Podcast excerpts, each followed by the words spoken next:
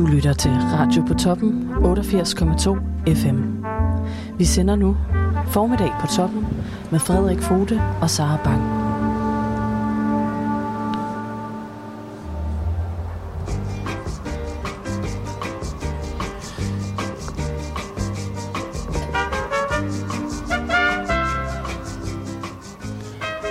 Så er det blevet fredag den 23. juli, det herrens år 2001 her i Skagen. Og øh, lige før så sagde jingledamen altså godt nok, at det var mig, Frederik Fode og Sara Bang, der er i studiet. Det er det ikke. Jeg har nemlig fået en vikar med i dag. Godmorgen, Anna. Godmorgen, Frederik. det var fedt, du sagde, det var år 2001. S- Sagde jeg det? Ja, det sagde vi. Sagde jeg ikke år 2021? 2021? Jeg hørte det som 2001, ikke også? Ja, Okay, vi bringer det, et kæmpe det er meget dementi. sjovt. Ja, det er faktisk meget sjovt. Det er mange år siden alligevel. Jamen, det er jo fordi, at jeg er 9-11-skeptiker, så jeg, det, det år betyder meget for mig. Ja, det har vi faktisk talt om flere gange. Altså, det har været sådan et skældsættende år i begge vores øh, Der, barndom, ikke? der var aldrig et fly i Pentagon, det må jeg bare sige. Mm. Og, og til jer, der sidder derude, øh, Niels Heid, hvis du lytter med, jeg er på din side. Yes. Kender du Niels Heid? Nej. Nej, han er en meget spændende mand. Jeg er okay. Vild med Niels Heid. Jamen, jeg har jo set rigtig mange af de der konspirations øh, øh, udsendelser Ja, om 9-11. ja. Og øh, jeg, altså, ja, jeg er jo skeptisk, det er jeg. Jamen, det er mærkeligt. Ja. Og Det det, er er mærkeligt med den Tower 7, at den bare faldt sammen. Ja. Kan du forklare mig det? Det kan jeg ikke. Men jeg kan fortælle dig, at det, altså, det ødelagde min tillid til verden. Ja. Det kan jeg fortælle dig. Også min. Ja. Og det kan vi godt tale lidt om i virkeligheden. Jeg kan sige så meget, at, at NIST, som står for National Institute of Standards and Technology i USA, som er dem, der laver den officielle rapport efter 9-11, de, øh, de jo øh, altså giver årsagerne til både øh, Tower 1 and 2 and 7 øh, øh, office fires. Og okay. Okay. det skulle simpelthen være første og eneste gang på, på den grønne jord, at øh, en bygning er styrtet sammen på grund af ild. Ja. Og det sker tre gange inden for meget få timer på Manhattan. En september eftermiddag. Eller formiddag i Ja. øh, 2001. Nå, det var overhovedet det, det skulle handle om, fordi at... Øh, Men må jeg lige sige det der meget, meget søde om dig med Ja. ja. 9-11.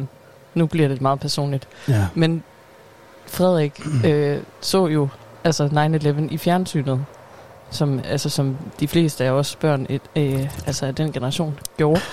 Øhm, og så øh, bagefter begyndte han at tegne tegninger, hvor at øh, de, altså dem, der ligesom sprang ud af, af tårnene, øh, så gav han dem, hvad hedder det, faldskærmen på, så de skulle lande blødt. Og det synes jeg jo bare, det er gyldent. Altså, ja, okay. det er meget, meget sødt. Vi kan også bare tale lidt om, hvad det er, jeg gør smager så godt. For eksempel det der. Ja, Ja, Fordi det er jo ikke, altså, når man lytter til din stemme i radioen, så er det måske ikke lige det, man tænker, nej. At den her dreng har siddet og lavet de her faldskærme. Men øh, det er så også en tid af dig, vil jeg bare sige. Ja, jamen det har betydet meget den dag. Det, det sådan er det bare. Ja. Og det er jo helt, jeg synes, det er jo helt vildt at se folk på landsholdet nu, som, hvor der, altså, så kan man regne ud, de har jo ikke været i live til at se det her lort. Nej, det har de ikke. Nej. Det er jo helt vildt, nogle af dem, ikke? Folk er så unge, jeg kan slet ikke forstå det. Nej. Altså, Nej, det er en flygtig tid. bare mange af dem, der er på den her radio, ikke også? De er jo simpelthen så unge. De er jo simpelthen så unge. Altså, jeg, jeg er jo i chok. 22, hvor gammel har man så været der? Ja, næsten ingen år. Lad os Nej. sige, man måske har født i 99, så er nogle Ja, af dem, ikke? 99, ikke også? Det er Det, nogle- Altså, jeg havde gået i skole mange år i Ej, ej, ej. 99. Jamen altså, jeg, jeg havde nærmest stemt for første gang i 99. Det havde du. Du stod dernede, ja. Ja, det var jo der, hvor man skulle altså, stemme om euroen og sådan noget, ikke? Jo, Hvornår- jeg har, stemt, jeg har stemt om EF og Euroforbeholdet og det hele. Jo, Ja, det har jeg. det tænker jeg. Nana, må jeg ikke låne en avis? Jo. Ja, altså, jeg, allerede nu er jeg jo sådan... Jeg ved ikke, hvad det er, jeg rører ved. Nej, ja, det er jo øh, fordi, vi har lidt et ritual for, at vi har i hvert fald fået det her. Det, lad os sige, det er i hvert fald anden gang, vi gør det nu på radioen. At vi simpelthen øh, indkøber øh, weekendavisen, Ja. og, øh, og simpelthen læser lidt i den, fordi der står altså tit mange gode ting i. Og det er jo øh, altså et ritual, som, øh, som jeg for eksempel aldrig nogensinde har prøvet før. Jeg har nærmest aldrig læst en avis før. Altså i fysisk. Hvad, hvad, hvad, for, hvad, hvilke aviser holdt I i, dit barndomshjem? Jamen, vi holdt... Øh, Altså primært, øh, hvad hedder det, Se og Hør og Ja. øh, Billedbladet og Her og Nu. Ja, klassiske aviser alle sammen. Gud, så gode aviser. Og Ja. så, øh, så reklamer. Det har været en stor ting i min familie. Og holde reklamer. Og simpelthen øh, kigge i reklamer. Ja. Altså til familiefødselsdag og sådan noget. Så sad vi alle sammen og talte om tilbud. Det er primært det, vi har gjort i min familie. Jeg kan altså huske, at øh, altså Harald Nyborgs tilbudsavis Ja. var, noget, var noget særligt, fordi den kom ligesom for sig, Okay. og den var kæmpe stor. Det var måske ikke den, du kiggede i. Nej, og det er jo, nej, det, det synes jeg jo ikke var interessant. Jeg var jo en pige. Nå ja, der, Altså, der er jo selvfølgelig både drenge- og pigeinteresser. Ja. Øh, og øh, øh, apropos drenge- og pigeinteresser, så fandt du den her artikel. ja, jeg synes jo, det var lidt sjovt, fordi at i, i sidste uge, tror jeg det var, Ja. Talte om det her med, øh, om du kunne græde. Øh, Jamen det vi talte om, det var egentlig, der var en kommentar fra Anna Libak i Weekendavisen om øh, Ja. grådlabilitet. det er rigtigt, At ja. den moderne mand, han skal kunne græde, det var efter øh, blandt andre Pierre Emil havde siddet og grædt. Pierre Emil Højbjerg, fodboldspilleren, havde siddet og grædt på banen. Ja, der er Ja. ja. det der legendariske klip, hvor han tud, tuder. ja. Ja, og så kom jeg bare til at tænke på, at øh, det synes jeg var lidt interessant, fordi at Weekendavisen så i dag skriver øh, en overskrift, der hedder Guilty Maskulinitet. Ja. Hvor man så følger to forskellige mandegrupper. Øhm, blandt andet en i København, hvor de laver sådan et, øh, noget der hedder et hell run, Et Som- hell run. som man skal gå igennem som mand, for ligesom at på en måde bevise sin maskulinitet. Ja. Og det er jo et ekstremt fysisk hårdt løb, man skal igennem. og så noget med, at man for eksempel får en pose på hovedet, og så skal man lade være med at gå i panik. Og sådan, altså sådan nogle helt vildt sådan Okay. torturagtige ting, man Altså, bliver udsat for. Er det en afart af noget CrossFit, ligesom det der øh, Nordic Race og sådan noget? Nej, det er, jeg tror, det er meget værre. Jeg tror faktisk, det er noget, der sådan... Øhm, altså forbereder en på specialstyrkerne, hvis det er det, man vil. Ja. Der er jo findes Nå, jo okay. flere af den slags kurser, øh, som er sådan lidt, altså lidt falske jo. Men ja. så kan man ligesom føle, at, at man måske bliver skudt lidt i gang til at kunne klare en af de der specialstyrker. Shit, ja, det lyder nok voldsomt. Men jeg synes bare, det var lidt sjovt, fordi at der er en af de her deltagere i Hellrun, der udtaler, jeg prøvede også sidste år, men jeg er en pjevs og siger stop. Jeg er ikke hardcore nok. Ikke mand nok. Hmm. Og det, det synes jeg bare er en speciel måde at tale om det på. Altså det med ikke at være mand nok. at det, at det ligesom stadigvæk eksisterer, den her følelse af, at øh, man skal være ekstremt maskulin for at, blive accepteret. Ja. Og så læste jeg også om en anden gruppe, der hedder Mand 21, øh, også i den her sektion, hvor de ligesom forsøger at øh, altså mødes i nogle mandefællesskaber, fordi det er der ikke særlig meget af. Øh, der er ikke særlig mange fællesskaber, hvor mænd kan tale sammen om følelsesmæssige ting. Nej. Der er masser af fællesskaber, hvor man kan mødes og få en pose over hovedet Det er der, ja. og løbe imod. Og øh, have et konkurrenceelement. Ja. Øhm, og, og, og det stiller ligesom spørgsmålet, altså om, øh, om mænd i dag simpelthen ikke ved, hvor de skal placere øh, deres maskulinitet. Ja. Øh, om, om det er for svært ligesom at, at navigere i det, også Mhm. efter der har været for eksempel MeToo. Altså det kan være svært at placere, øh, hvem man skal være som mand i Mm. dag. Og så synes jeg bare, det var lidt, øh, lidt sjovt i forhold til det der med at græde Ja, og hvor meget man så føler som mand, at man kan være bekendt og udtrykke men, men tænker du det, at, at nogle mænd øh, har svært ved at græde, at det hænger sammen med øh, sådan tab af maskulinitet og øh, kontrol? Ja, det tror jeg. 100 procent. Ja. Det ved jeg ikke. Altså, tror du, det er, er det det for dig? Men Det, jeg, altså jeg har jo som bekendt lidt svært ved at græde, men det, og det er ikke fordi, jeg ikke vil det, eller fordi, at jeg synes, at det er et, et kontroltab. Jeg synes, den reaktion, jeg har, når jeg bliver, øh, altså når jeg bliver øh, sådan, øh, følelsesmæssigt påvirket, det er, at jeg bliver, jeg bliver vred i stedet for. Ja. Og det synes jeg i virkeligheden er endnu mere et kontroltab. Fordi at det, som jeg synes er kontroltabet, det er, at andre mennesker ser anderledes på mig. Ja. Og jeg tror, at andre mennesker reagerer øh, sådan kraftigere og med og, og, sådan, og synes, det er værre, at jeg bliver vred, end at jeg bliver sådan berørt følelsesmæssigt og kommer til at vise det med tårer. Ja. Så det ville jeg i virkeligheden meget hellere i mange situationer at blive rørt på den måde, end at blive vred.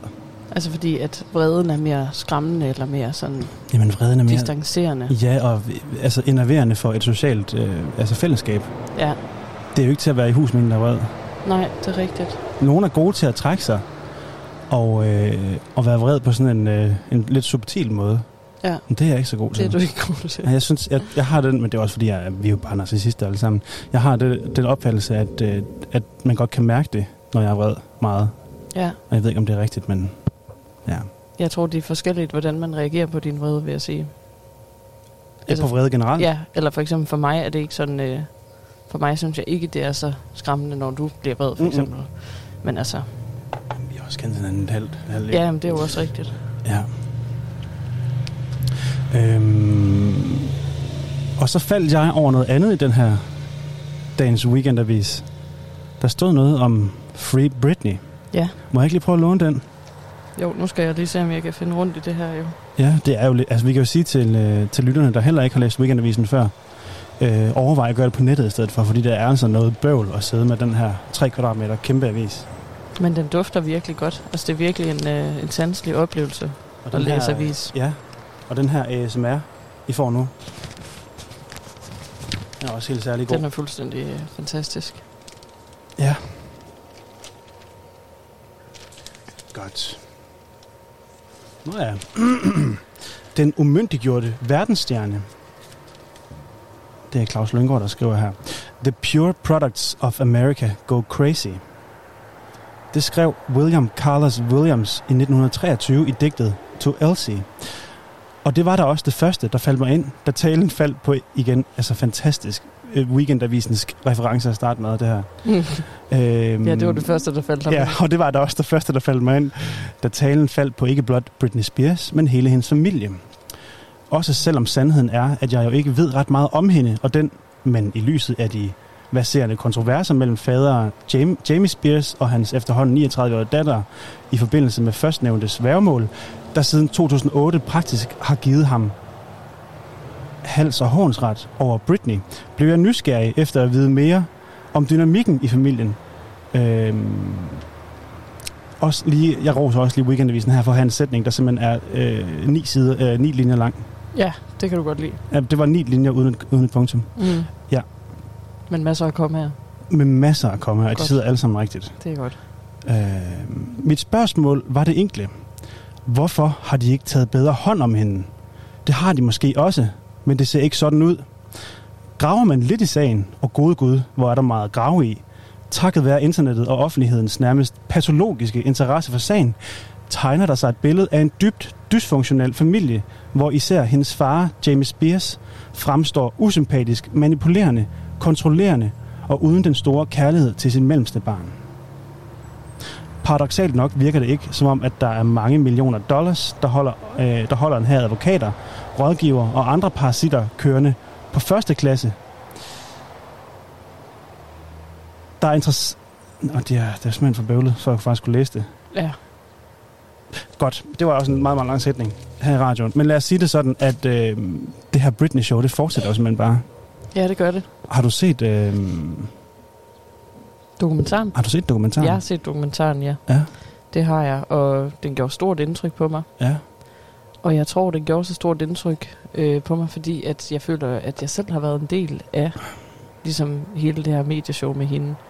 Og jeg tror sådan, at grunden til, at øh, der er så mange, der tager ansvar for det, og føler altså et følelsesmæssigt øh, ansvar, det er jo fordi, at, at vi alle sammen har været med til at drive hende derud Mm. på en måde. Eller i hvert fald de amerikanske medier har været med til at drive Britney ud i sit sammenbrud der i 2007.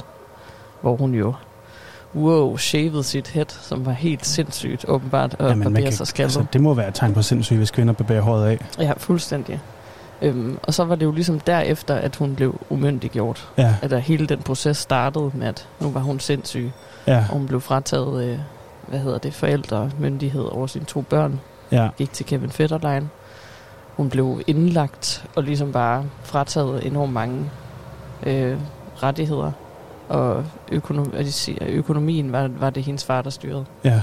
Til dem, der ikke lige vidste noget som helst om hele det her Britney-show. Hvorfor tror du, at det er blevet så altså, kæmpe stor varm kartoffel for alle mulige mennesker, der normalt ikke vil gå op i Britney, eller gå, gå op i sådan øh, altså, øh, social politik i USA? Jamen, altså det... Jeg tror, det er en del af måden, som vi ser på medier på.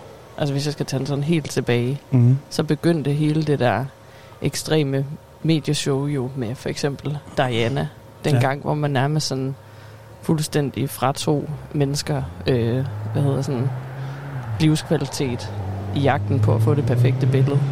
Så det er, sådan, det er jo en del af en bevægelse, der har varet altså mange, mange år. Øh, det her med sådan, at der er nogen, der bliver ekstreme øh, medieinteresser. Så det er sådan, jeg tror, at det er blevet så interessant, fordi at det her det er ligesom sådan kulminationen på, hvordan kan vi være bekendt og opføre os over for øh, ekstremt verdenskendte stjerner. Ja. Øhm, så ja, så det er sådan, hun er jo ligesom billedet på den her sådan all-American girl, der, så, der, der går i hundene. Mm. Og det er, sådan, det er et virkelig tydeligt bevis på, øh, hvor slemt det har været. Mm. Og jeg kan bare huske, da jeg så den der dokumentar, og sådan, at der var så mange øh, medier, der ville vide alt muligt om Britney Spears sexliv, om hun havde haft sex, om hun stadigvæk var jomfru, og sådan nogle Mm. helt vanvittige private ting, som, som medierne bare ligesom øh, var ekstremt øh, nysgerrige på. Ja. Så jeg tror, det er sådan, det er sådan et levn fra slut 90'ernes måde at, at gå ind i verdensstjerners liv på. Mm. Jeg synes nogle gange, det virker som om, at de amerikanske medier kan godt kan lide, og ligesom det, øh, det er jo lidt sådan en pangdang til at bygge et standslot op, og så smadre det til sidst. Ja. Ja. Som jo også var det samme, der skete med Michael Jackson. Mm. Altså, verdens største popikon, som man får bygget op, og det var medierne virkelig også med til. Og så øh, er historien om faldet, Mm. og muligt større. Altså ligesom med Britney her. Altså fordi igen, prøv at tænke, hvor mange unge mennesker, som ikke, altså Britney, hun er også øh, relativt ung stadigvæk, men som jo ikke har været med i hendes storhedstid, Mm. Ikke? Ja. men som bare ved alt om Britney nu på grund af faldet. Mm. Skandalen er altid større. Ja, det er den. Det er voldsomt. Ja, og skandalen er jo større, fordi at der så står en hel presse til at være med henne på den parkeringsplads, hvor hun står Ja. og har det skidt, og går ind i den frisør og får barberet sit hår. Ja. Det er jo fordi, at medierne har jo bygget den Mm. interesse op, så de er der til at dokumentere faldet på Ja. en måde også. Men det det er jo ikke kun øh, TMC og Fox News, det er jo også altså kloge ude på, øh, inde, på, inde i Pilestræde inde i København. Ja. Det er jo også Weekendavisen, der skriver om det. Mm. Ja. Ja. På sådan lidt øh, en, sådan en, en, en pseudo-elitær meta måde, godt nok jeg, alligevel. synes, men, jeg synes, det var en enormt uinteressant artikel, fordi den siger ingenting. Nej, men jeg læste jo heller det var, jeg, jeg droppede det igen. Ja. Ja. Men det eneste, den siger, det er sådan, måske er der nogle dårlige familieforhold her. Ja, det var i hvert fald det de første to Jamen, jeg, jeg sætninger. læste den færdig. Okay, du har læst den færdig. Ja, ja. Okay, Så det er, sådan, det er en måde at skrive om det på, uden at skrive om det. På ja. Ja. Jamen, og det kan jeg sige, jeg elsker Weekendavisen, men det er, øh, det er meget sådan deres uh, modus operandi i den avis også, at skrive Okay. om det, uden rigtig at skrive om det. Det, Ja. det er meget herligt. ja.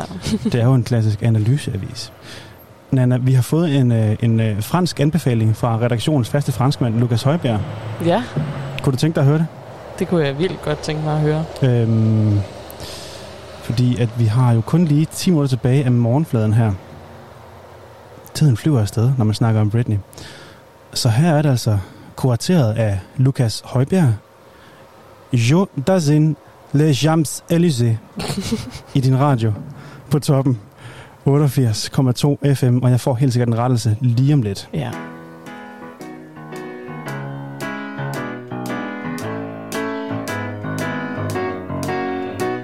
Je me baladais sur l'avenue, le cœur ouvert à l'inconnu. J'avais envie de dire bonjour à n'importe qui, n'importe qui, et ce fut toi. Je t'ai dit n'importe quoi, il suffisait de te parler pour t'apprivoiser. Aux Champs-Élysées, aux Champs-Élysées, au soleil, sous la pluie, à midi ou à minuit, il y a tout ce que vous voulez aux Champs-Élysées. Tu m'as dit j'ai rendez-vous dans un sous-sol avec des fous qui vivent la guitare à la main du soir au matin. Alors je t'ai accompagné, on a chanté, on a dansé et l'on n'a même pas pensé à s'embrasser. Aux Champs-Élysées, aux Champs-Élysées. Au soleil, sous la pluie, à midi ou à minuit, il y a tout ce que vous voulez aux Champs-Élysées.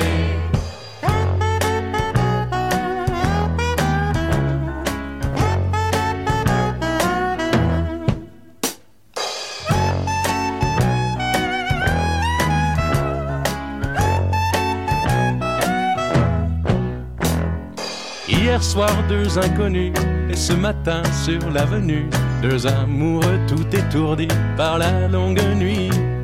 Et de l'étoile à la concorde, un orchestre a mis le corps.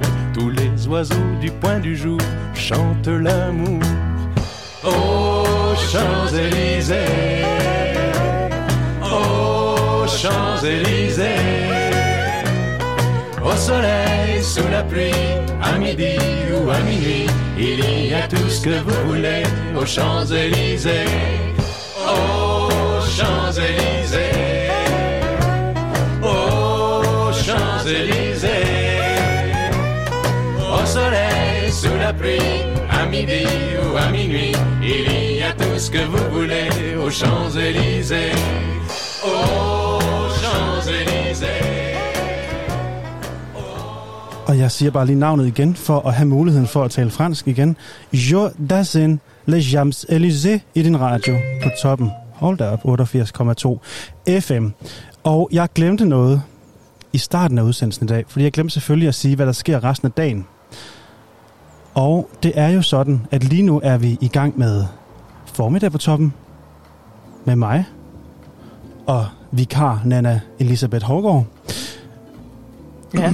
Klokken øh, 10.30 har vi et interview med Christian Langvold, som er kunstformidler på Skagens Museum. Klokken 11 får jeg besøg af forfatter Jens Christian Grøndal. Og øh, alt afhængig af, hvor lang tid det var, så er der altså øh, enten en øh, quiz eller et afsnit af Kærlighed i Klitterne klokken 11.30. Klokken 12 har vi den daglige nyhedsudsendelse. Og klokken 12.10 har vi et afsnit af Smagen af Skagen klar til jer. Så det var altså, hvad der er på programmet i dag. Og så har vi altså fået... Jamen, altså vi sidder jo her i Skagen og sender, og Skagen er jo en form for sådan øh, øh, kunstnerisk centrum for i hvert fald en del af, af, af, af kunstverdenen. Og vi har besluttet os for her på radioen, at vi også gerne vil lave et kunstnerisk, kulturelt bidrag. Så vi har fået fløjet ind en mand, der hedder Jens. God formiddag, Jens. God formiddag. Kan du ikke lige helt kort fortælle vores lyttere, hvem du er og hvad du laver her?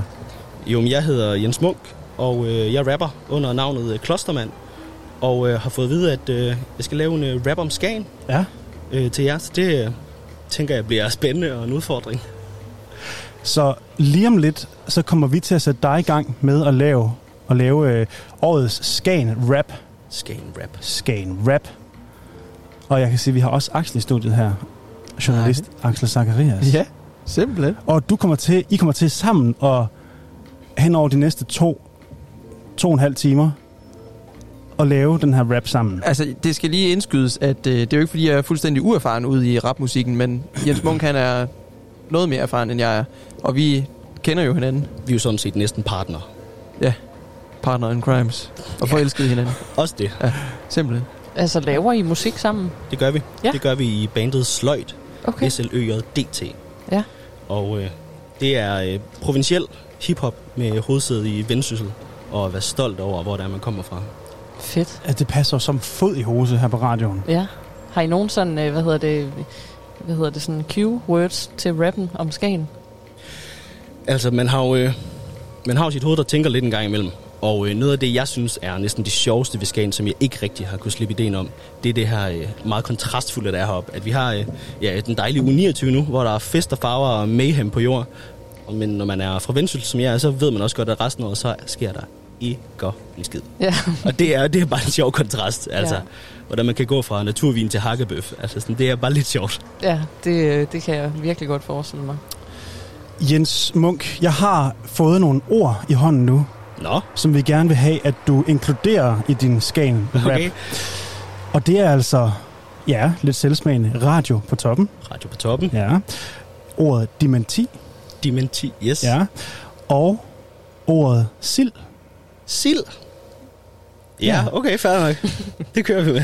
Og øh, rappen skal altså også indeholde en form for kærlighedserklæring til Bamsmuseet Bamsemuseet, jamen det er også et dejligt sted. og til den plettede afrikanske hornugle. Det er en plettet afrikan... Er det et rigtigt dyr, eller det er det bare noget, et sandt dyr, øh, og jeg har netop lige modtaget en e-mail her til morgen. Per Arnoldi, radioens ven her, har Ja. sendt en, øh, en video, hvor han står med den her øh, bemeldte ule. Så det er altså et ægte dyr. Det er ikke udstoppet, og det findes ude på Skagen Odde Naturcenter. Jeg er sikker på, at hvis du kører derud, så må du godt se den. Altså, så den afrikanske plettede hornugle er i Skagen. Den plettede afrikanske hornugle. Ja, det er ikke sige det forkert. Og, og hvis du også kan få flettet Skagens Odde Naturcenter ind.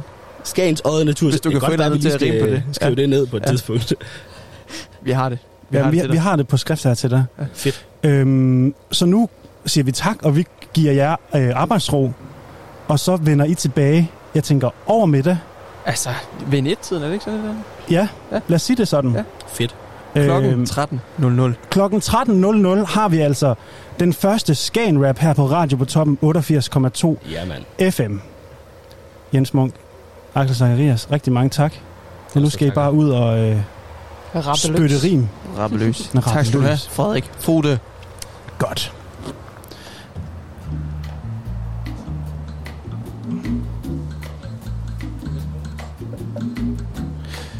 Nana, Frederik? hvad siger du til at få et hurtigt skud kultur Lige ind i oven. lige ind i åren? Det vil jeg da meget gerne. Godt, ved du hvad, så har jeg faktisk lige fået det forkerte underlæg på. Nu skal vi have det rigtige kulturunderlæg på. Det kommer her. Yes. Mm. Ah, Det er i dag et vejr. Nej, det er i dag den 23. juli. Og klokken 11 kan man altså opleve en gåtur ude ved Skagen Odde Naturcenter på Bøjlevejen nummer 66. Naturvejlederen går en tur på heden med start fra Skagen Odde Naturcenter. Turen su- slutter samme sted. For at deltage skal man købe entrébillet til Skagen Odde Naturcenter. Prisen for voksne 70 kroner, for børn under 12 30. Og så kan man gå direkte over til Skagen Kirke, hvor der altså er Aarhus matiné fra 12 til 13. Matiné betyder middagskoncert. mm. Og når man har hygget sig med en Aarhus middagskoncert, kan man altså tage ud og faktisk og møde øh, bemeldte ule. Mød den plettede afrikanske hornugle. Naturvejlederen fremviser og fortæller om uler i spørgehjørnet. Kom helt tæt på og mød den plettede afrikanske hornugle. Man skal ligeledes købe entrébillet til Skagen Røde Naturcenter, og prisen er igen 70 for voksne og 30 for børn. Og så har vi altså Skagen Museum har et arrangement, der hedder Skagensmalernes Motiver. Oplev Skagen gennem kunstnernes blik. Denne byvandring starter ved Skagen Museum. For hvad var det for et Skagen malerne så, da de begyndte at komme til det lille afsidesliggende område i 1870'erne? Og den her byvandring starter altså ved museet klokken 14, og det koster 135 kroner. Og så kommer vi til det, Nana. Ja. Fordi i aften er der altså en forrygende koncert her i byen. Det er nede hos øh, Baghaven, som ligger nede ved Michael og Anna Ankers hus. Øhm, og det er altså i samarbejde med tøjmærket Another Aspect af Baghaven. De afholder koncert med Barcelona. Og øh, jeg synes lige, vi skal ringe til indehaver af Baghaven og høre, hvad det er for et arrangement, man kan glæde sig til i aften. Så nu forsøger vi at ringe Niels Ove op her i radioen.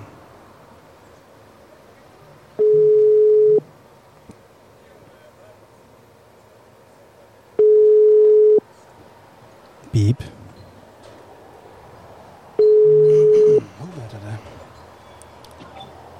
Hallo, det er Niels. Eller godmorgen på en eller anden måde. Ja, godmorgen på en eller anden måde, Niels. Ja. Okay. Øhm, tak fordi du tager telefonen, når jeg ringer. Ja, jamen prøv at Frederik. Uh, jeg springer op af, hvad hedder det, af, det, det som tror jeg er en æske, det øjeblik, at uh, Frederik Fugle, han ringer. Det kan jeg lige så godt sige. Det, og det er altså en opfordring til jer, der lytter med. Det bør jeg også gøre, hvis jeg ringer til jer en dag. Ja, Øh, godt. så kommer det. Undskyld, jeg skulle lige have kaffe. Niels Ove, øh, I har øh, simpelthen en øh, forrygende koncert i aften nede i Baghaven. Ja, det har vi. Kan du ikke lige øh, sætte et par ord på, hvad det er, man skal komme ned og opleve hos jer i aften? Jo, altså jeg er jo sådan lidt en outsider på, øh, hvad hedder det, på, på, på lige præcis det band her, for jeg, jeg kender dem egentlig ikke så godt. Men, øh, men har ligesom, øh, hvad hedder det, har ligesom en flok øh, omkring mig, som elsker den fuldstændigt ind to the bone.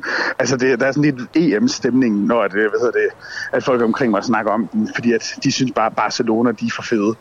Øh, og det er så de her to unge gutter, som, øh, altså jo ret tidligt, øh, jeg tror allerede en gang, dengang de gik på højskole, mødte hinanden og øh, begyndte at lave musik sammen og har optrådt på Roskilde og alle mulige forskellige steder og har klaret sig virkelig godt og lavet god musik. Så de, øh, de går simpelthen på øh, hvad hedder det, en scene nede i, øh, i vores have nede i baghaven i aften.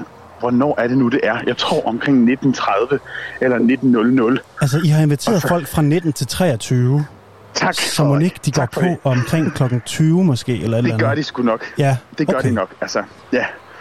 Dejligt. Simpelthen. Så altså, det bliver vildt spændende. Altså, jeg glæder mig bare til at se den. Øh, og har aldrig set dem optræde før. Øh, og vi gør det så i samarbejde med nogle virkelig søde folk fra noget, der hedder Another Aspect, øh, som har besluttet sig for, at de hele dagen i dag vil, øh, hvad hedder det, vil vise noget af deres tøj frem nede i vores have, og så samtidig øh, hvad hedder det, har de lavet en masse videoer sammen med øh, hvad hedder det, Barcelona. Så det er vildt dejligt, altså, at der er nogen, der gider at komme og samarbejde om den slags ting. Hvor er det skønt. Ja, Og scenen er, er klar dernede. I har øh, vin på køl. I har et Altså, fadelsanlæg, der står og brygger. Der er, der er et fadsanlæg, der køler, øh, og hvad hedder det, og jeg, jeg er sikker på lige om lidt, at alle øh, sådan, eksploderer af frygt for, om den der scene overhovedet kan komme ind. hvad hedder det, men øh, hvad hedder det, så, så vi tror, at vi, altså, vi håber, der er en scene, der kommer ind, men øh, og ellers så, øh, hvad hedder det, jamen, så jammer vi den fandme bare. Sådan. Men altså, der kommer 300 gæster, så øh, der skulle gerne være, være et eller andet, der, der gjorde det let for dem at lytte til, til det her fede band. Og Niels, er der flere billetter, hvis man sidder og bliver helt fristet nu af den måde, du taler om Barcelona på? Hvad gør man så? Uh, ja, men altså, øh, altså, så går man ind, og så køber man en billet. Der er ikke særlig mange, men der er nogen tilbage. Øh, og øh, hvad hedder det? Ja, ellers, altså, så, øh, ja, så er det bare ærgerligt jo. Bøv. bøv. Øhm, det er jo uge 29, altså for Filan, det går så stærkt det Ja. hele. Okay. Så man fiser altså ind på havenbaghaven.dk ind under begivenheder og trykker køb for satan billetter til... Ja, præcis. Øh, Jeg tror faktisk, det er præcis det, der står på knappen der. Ja. Ja, det er ret præcis det, der står. Okay. Jamen altså, Niels, har du et... Øh, for at lige lokke øh, flere folk ind i ind til arrangementet. Øh, skal vi høre et nummer med Barcelona? Ja, altså, ved du hvad, det, altså, øhm, der var, det var egentlig tanken, at man kunne spille for vin til Rom, fordi den elsker folk jo simpelthen bare så meget. Ja. Men øh, lige nu, der står jeg ude ved det grå fyr og skuer ud over vandet. Og øh, jeg ved, at der er nogle af vores ansatte, som øh, det er lige før det går helt i hjertet, at der er nogle af dem, der skal hjem igen oh. fra at have været øh, hvad hedder det, med på gulvet heroppe i uvis, øh, som rejser på lørdag. Øhm, og det er sgu lige før, at de skal have en sjæler med sig på vejen. Ja. Øhm, og øh, jeg tror, den hedder noget med flyve eller et eller andet. Det er en af øh, luft under vingerne, tror jeg, den hedder. Luft under vingerne. Der var noget med vingerne her. Luft under vingerne. Kan, øh, ja, det kan godt være, det er forkert. Har været Men på altså- vingerne, er der med Barcelona her. Har været på vingerne. Har Godt. været på vingerne. Niels, den sætter jeg nu på til dig i din radio. Tak. Og så øh, ses vi bare til koncert i aften. Det gør vi. Det Okay. gør vi. Jeg glæder mig helt vildt. Jeg glæder mig endnu mere. Vi ses. Vi ses. Hej. Tak du. Hej. Og her er det altså Barcelona med har været på vingerne i din radio. Har været på vingerne I flere måneder Har Har bare svævet her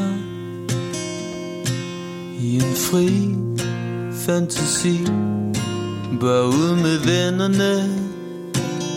Helt ud til kanterne. Til et sted Hvor jeg ved Jeg er væk. Når verdenen vender sig Og når verdenen ender Flyver jeg den anden vej Igen. Det vi sagde var forbi. Er jeg klar til at slippe fri? Nu sætter jeg kursen mod dig. Og hvad på vingerne? Da jeg tog afsted Det tog jeg himlen med. Det var det jeg ved Helt op på klingerne Langt over tænderne. Til et sted Hvor jeg ved Jeg er væk. Når verdenen vender sig Og når verdenen ender Flyver jeg den anden vej again det vi sagde var forbi Er jeg klar til at slippe fri. Nu sætter jeg kursen mod dig. Hvad på vingerne?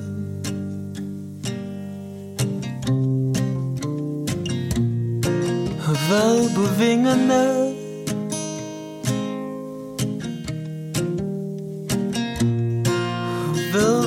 Ved på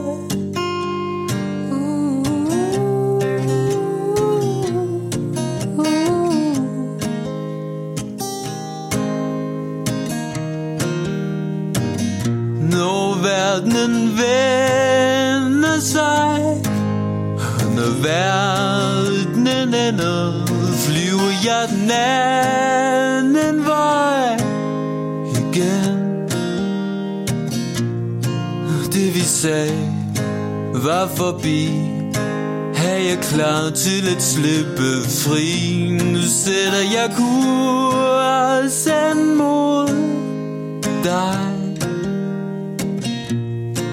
Og været på vingerne. Men nu ender det. Og jeg vender om. Og vender hjem. Her var det altså Barcelona med, har været på vingerne. Og afslutningen på det nummer er, bliver altså også afslutningen på formiddagen her i radioen i dag. Øhm, nu har Rikke Mathisen og Emilie Skovkær fået Christian Langvold i studiet, så jeg vil give hvert et mikrofonen videre til Rikke og sige rigtig god fornøjelse.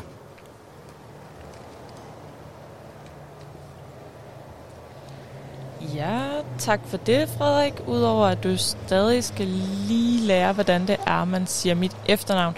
Det er selvfølgelig Rikke Mathiasen, og ikke Rikke Mathisen.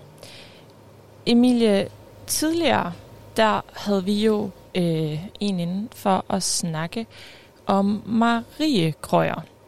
Og det gør os jo blod på tanden. Ja. Og der fik vi jo ideen til, at det kunne være lidt spændende at høre mere fra den her koloni af kunstnere, som tidligere har været i Skagen. Ja. Og i dag er det jo sådan set en helt speciel fødselsdag. Der er øh, en meget bestemt skagensmaler, meget speciel og øh, vigtig skagensmaler, der havde fyldt 170 år i dag. Øh, og Christen, hvem er det? Jamen, det er jo øh, ham, som vi kender som P.S. Krøyer, eller bare Krøyer, og øh, P.S. står for øh, Peder Severin, men det brugte han aldrig selv. Han kaldte sig selv for Søren, og alle hans venner kaldte ham for Søren, og øh, derfor så vil man se, at signaturen på mange af hans malerier består simpelthen af øh, et S og et K. Øh, og øh, Det interessante ved uh, hans fødselsdag er, at han stort set ikke selv vidste, hvornår han havde fødselsdag. Um, fordi øh, Søren, eller øh, Krøyer, som vi kan kalde ham, han er i virkeligheden født øh, med navnet Grejsdal i Stavanger i Norge, og er øh, søn af en øh, dame, som var anbragt øh, på en kombineret fattiggård og øh, et øh, sted for, øh, for øh, øh, hvad skal man sige, øh, øh, mentalt syge personer. Øh, så han er født med navnet Grejsdal, og hans øh, biologiske far er ukendt, og i mange år var hans egen fødselsdato også ukendt for ham. Øh, så, bliver han, øh, så bliver han adopteret af sin øh, biologiske mors store søster, som er blevet gift med en mand, som hedder Henrik Krøyer. Øh, og Henrik Krøyer, han er zoolog og institutleder på øh, Zoologisk, øh, Muse- øh, Zoologisk Institut på Københavns Universitet. Så på den måde bliver øh, øh den her, øh, det her barn med navnet Grejsdal øh, får altså et adoptivnavn, der hedder Krøyer og øh, så øh, bliver han anbragt i øh, København i et akademikerhjem, i stedet for i Stavanger på en fattiggård. Så man kan godt sige, at øh, lykken smiler til ham allerede ret tidligt. Men det gør også, at han har ikke styr, styr på sin fødselsdag. Øh, så da han i 1882 kommer til Skagen første gang, så kommer han omkring Sankt Hans tid, og så øh, er han jo en festlig mand, så han vil gerne starte med en fest, og derfor øh, så øh, vælger han at holde sin fødselsdag den 23. juni. Øh, og det gør han en hel del år, der fejrer han det. Så er han jo lidt frankofil og finder ud af, at det måske alligevel ikke er den 23. juni. Så flytter han sin øh, fødselsdagsfejring til Bastilledagen den 14. juli, øh, indtil det sådan øh, efterhånden øh, går op for ham, at der i kirkebogen i Stavanger står, at han har fødselsdag den 23. juli. Øh, så øh, det er det, det er altså på den måde øh, øh, grunden til, at vi altså fejrer øh, hans fødselsdag på det tidspunkt, hvor han rent faktisk er født. Det er en virkelig sjov historie. det, må øhm, det kunne være, at man skulle begynde at flytte sin fødselsdag lidt. Holde et par gange om året øh, når man lige har brug for det. Ja, ja. Du er i hvert fald inviteret, Emilie. Ja. ja.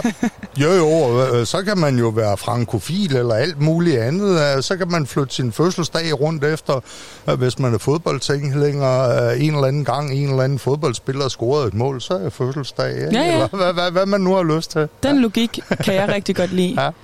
Øhm, du fortæller en masse ting, altså nu har vi jo bare lige læst en lille smule op på ham, som man ikke lige sådan læser sig til. Hvor er det, du ved alt det her fra? Ja, altså, øh, øh, jeg vil jo... Øh, øh, jeg vil jo håbe, jeg har læst mig til det hele, fordi hvis jeg ikke har det, øh, så har jeg jo selv digtet det, og jeg har ikke kendt krøjer. Så jeg vil jo håbe, at, øh, at øh, øh der ligesom er belæg for det, jeg siger. Og et af de steder, hvor man selvfølgelig kan finde ud af en masse ting, det er jo øh, ved, at i øh, Krøyers levetid havde man jo øh, to former for kommunikation. Brevskrivning eller det øh, direkte møde. Og brevskrivning, det har jo den store fordel, at dokumenterne ligger der til eftertiden. Øh, så øh, de her ting øh, kan jo blive er, kan jo øh, ved at læse breve og studere kirkebøger og så videre, så kan man jo finde ud af nogle faktuelle ting og også nogle ting omkring hvad øh, øh, hvad der er foregået og hvad tankerne har været. Det skriver de nogle gange noget om i brevene. Og der kan jeg anbefale, der er et stort, flot øh, fembindsværk, øh, som øh, Elisabeth Fabricius har samlet af Ankers breve, og mange af de brevvekslinger går jo til Krøyer, Øh, så der får man et fantastisk indblik i, hvad de taler om, hvad de er optaget af, øh, hvad der samvær går ud på, ud over øh, det kunstneriske indhold. Og det er også et væsentligt element til at føre en debat om, hvad, hvad bestod den her øh, kreds af malere af? Hvad er det for nogle mennesker? Hvad tænker de over? Hvad er der indholdet? Øh, det kan være meget nemt at forsimple dem til nogle skønmalere øh, set øh, på øh, 100 års afstand, men de er i virkeligheden i dyb, dyb opposition til hele det samfund, som øh, er i samtiden. Så hvis man tager deres malerier og deres arbejde ud af den kontekst, så har man virkelig øh, misforstået, hvem de er. Øh, og, og, og derfor er det nødvendigt at læse de her ting og sætte sig ind i, hvad det er, der ellers er gældende moral og etik på det her tidspunkt. Og der kan man jo bare sige, vi sidder i Drakmans have.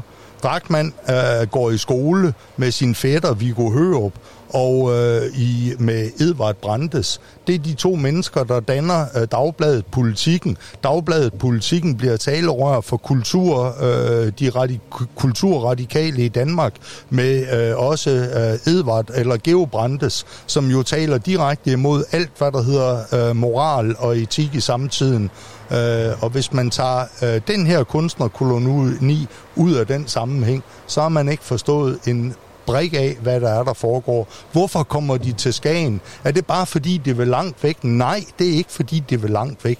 Det er fordi, at en, en øh, oplevelse af øh, Danmark øh, igennem nationalromantiske briller, den har vi i Danmarks nationalsang. Der synger vi Danmark, det står med brede bøge nær Salten Østerstrand. Det er billedet af Danmark med sunde og bælter og blåt vand og store bøgetræer og kæmpe høje. Skagen er alt andet end kæmpe høje. Den er befolket af fiskere, og fiskere er på det her tidspunkt en befolkningsgruppe, som tjener cirka to tredjedel af, hvad en husmand tjener andre steder i landet, altså de allerfattigste andre steder i landet. Og her er der ingen brede bøge, her er der salten, øh, her er der sand, øh, øh, sandgrund, man kan dårligt nok øh, dyrke grøntsager. Øh, det er lige før kartofler ikke engang kan vokse. Så det er billedet på alt andet end et nationalromantisk øh, øh, Skagen, og det er det opgør, man gør, eller et nationalromantisk Danmark, og det er det opgør, der gør, at man vælger sådan en, øh, en øh, udpost som den her, og ikke bare, at man har lyst til at komme langt væk og gemme sig. Nu er der jo sket, øh, altså der er lavet rigtig mange ting om P.S. Krøyer og Marie Krøyer, hele kunstner øh, slænget har. Øh, og du har også været lidt inde på, hvad det har gjort sådan historisk øh, med dem alle sammen. Men hvis man nu zoomer ind på P.S. Krøyer, hvad er det så, han har gjort for historien?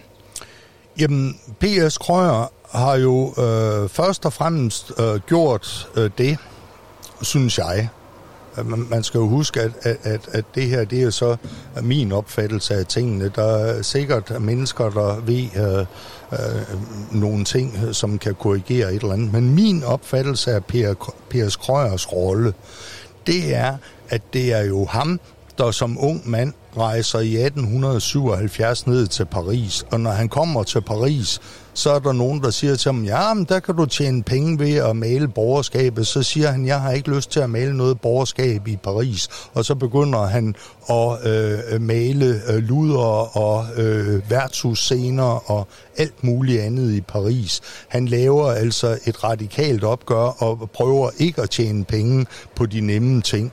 Og øh, så øh, øh, kommer han øh, ind på øh, Leon Bonas skole, og derfor han har vide, at du er mønsterelev fra den danske malerskole, men det duer ikke det, du laver. Du er nødt til at male på en helt anden måde. Og det er P.S. Krøyer, der sammen med Laurits Tuxen første gang optager alt det her. Og det tager han med hjem til Danmark. Han oplever kunstnerkolonierne, og det tager han med hjem til Danmark og implementerer i Skagen. Han har jo masser af opgør med Michael Anker, hvor Michael Anker synes, han er den første, der er kommet til Skagen, og han har øh, en eller anden form for ret, første ret til at vælge motiver. Og så, så siger Krøyer, øh, glem det der, øh, det der, det er sådan noget individualistisk øh, maleri. Vi er kollektivister. Vi sætter os ned, maler det samme motiv på hver vores måde, og så bruger vi aftenerne på at diskutere, hvad der er godt, og hvordan øh, vores kunst skal bruges i relation til samfundet og virkeligheden. Så Krøyer er i virkeligheden kollektivisten, der øh, går ind for vidensdeling og selv kommer med den allervæsentligste viden og bidrager med den til øh, sine kollegas videre uddannelse. Så på den måde er han jo et uhyre gavmildt øh, øh, menneske. Udover det at det var ham, der skaber hele myten omkring, at Skagen det er et festligt sted, fordi han er en øh, festlig person, som aldrig lagde øh, en, en, en, en mulighed for at drikke champagne gå fra sig. Og der skal være fest i alting. Vi ser det, som jeg sagde i indledningen, det første, han gør, det er at opfinde sin egen fødselsdag en måned for tidligt for at kunne holde en fest, når han ankommer. Og det der festlige image, det er jo det, der på mange måder også har gjort Skagen til den turistby, der er i dag. Så øh, jeg er lige ved at sige, øh, hans, øh, hans betydning kan ikke øh, overvurderes.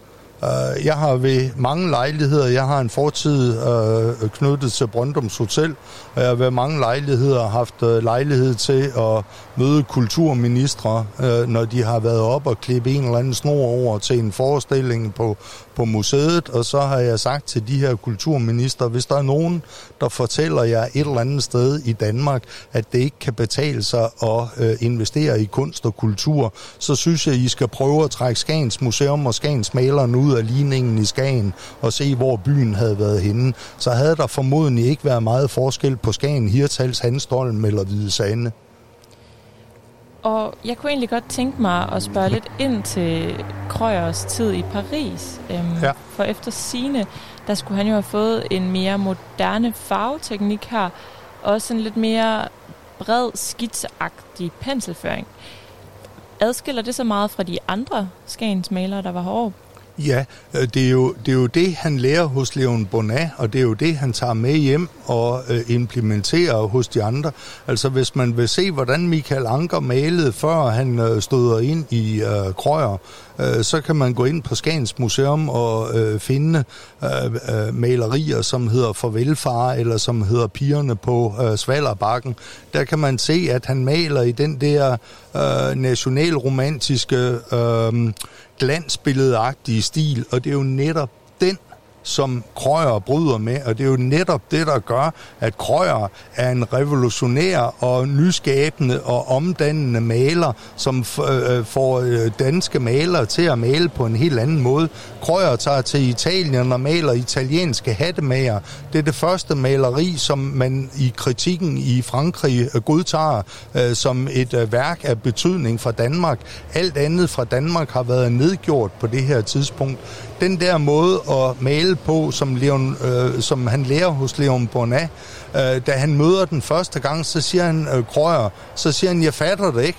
Øh, de andre, de maler stadigvæk på nogle billeder, og, og jeg er færdig, og jeg har malet hele rammen ud og farvelagt det hele, og de sidder stadigvæk og nørkler med nogle detaljer, og når de afleverer billederne, så synes jeg slet ikke, de er færdige, for de er ikke malet ude i hjørnerne. Men til sidst så opdager han jo, at det Leon Bonnat siger til ham, det er, at det er jo ikke detaljerne, det er helheden, det er indtrykket, det er det, du kan mærke ud af maleriet, det er den måde, lyset falder igennem på, det er det, du skal arbejde med. Så skal du ikke sidde og bruge din tid på øh, øh detaljerede malinger af små græsstrå over i, i, i siden, fordi de ligger langt frem i perspektivet, men det er perspektiv, dybde, farve, øh, holdning til, øh, hvordan øh, tingene spiller sammen. Det er det, der betyder noget. Leon Bonnat giver ham oven i købet et, et knep. Han siger, når du kigger på maleriet, så skal du knibe dine øjne sammen. Fordi når du kniber øjnene sammen, så finder, forsvinder alle de der forvirrende detaljer, og så ser du meget tydeligere, hvor lyset og farverne står skarpt og klart, og hvor de er mere dæmpet, Og det skal du bruge, når du maler. Og det er helt nyskabende for en dansk maler på det her tidspunkt, og bliver af det danske akademi på det her tidspunkt med Marstrand og øh, de andre malere, øh, der er der ikke og spær, hvem der er på det tidspunkt på, på det danske kunstakademi, de forbyder ganske enkelt deres elever at rejse til Frankrig, fordi de vil ikke have den der nye malestil skal påvirke øh, de danske malere, fordi de synes, at det er noget halvfærdigt tjusk. Øh, det er i øvrigt også derfor, at øh, vi har en kunstnergruppe i Frankrig, der kommer til at hedde Impressionisterne. Det er et nedladende ord, øh, er givet af en... Øh, givet af en anmelder dernede, øh, fordi at øh, Monet maler det billede, der hedder Impression Soleil Levé. Levé. Øhm, og øh, det starter jo med at sige impression, altså et indtryk, og så skriver anmelderen håndligt, han er så dårlig en maler, så han ikke kan male andet end et indtryk. Han kan ikke lave billedet færdigt. Så det er i virkeligheden en malergruppe, som er i opposition på samme måde, som Krøyer er i opposition til det herskende. Og hvis man ikke har forstået det, så siger jeg bare, så har man ikke øh, fakta på plads. Hvis at hans kunst var så anderledes og på en måde revolutionerende dengang, hvordan kan det så være, at han så allerede da var så eftertragtet?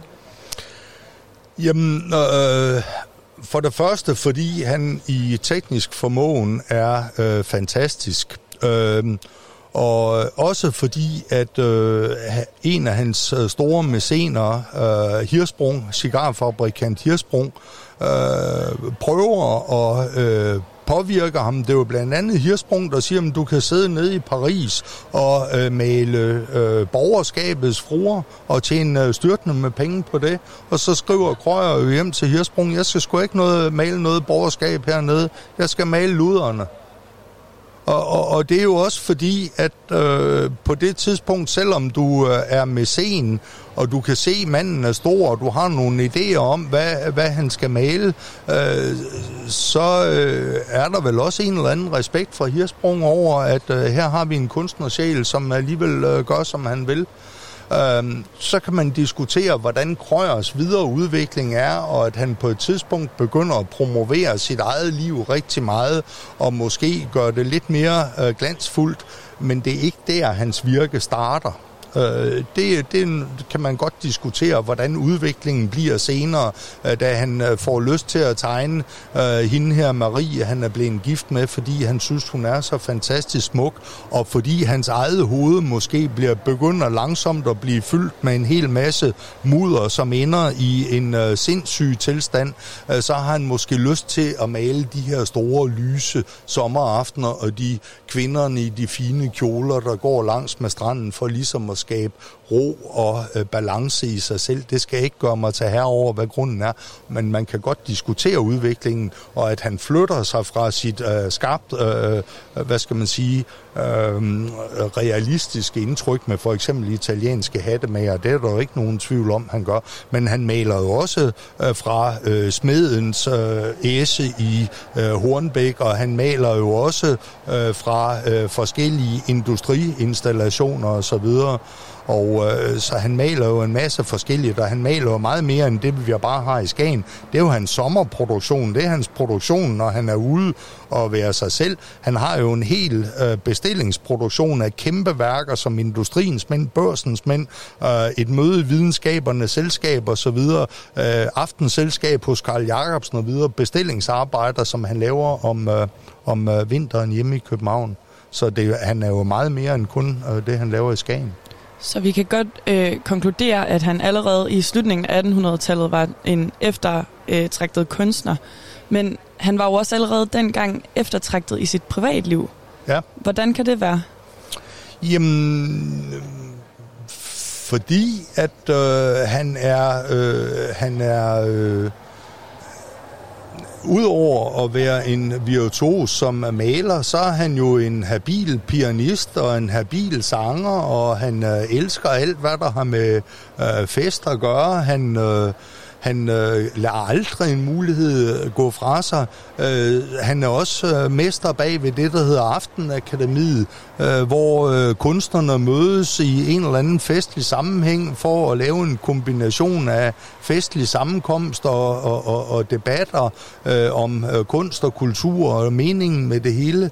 Øh, så han er, han er øh, et øh, festligt og underholdende menneske, som, øh, som selvfølgelig er nemt at øh, blive forelsket i, fordi han, øh, han øh, øh, indtil øh, det ligesom kommer over, og han bliver mørk i sindet, så er han jo ekstra lys, som jeg så må sige, fordi han netop er det her bipolar, ikke? så han i de perioder, hvor han har det godt, der er han jo øh, det mest underholdende menneske, man kan være sammen med.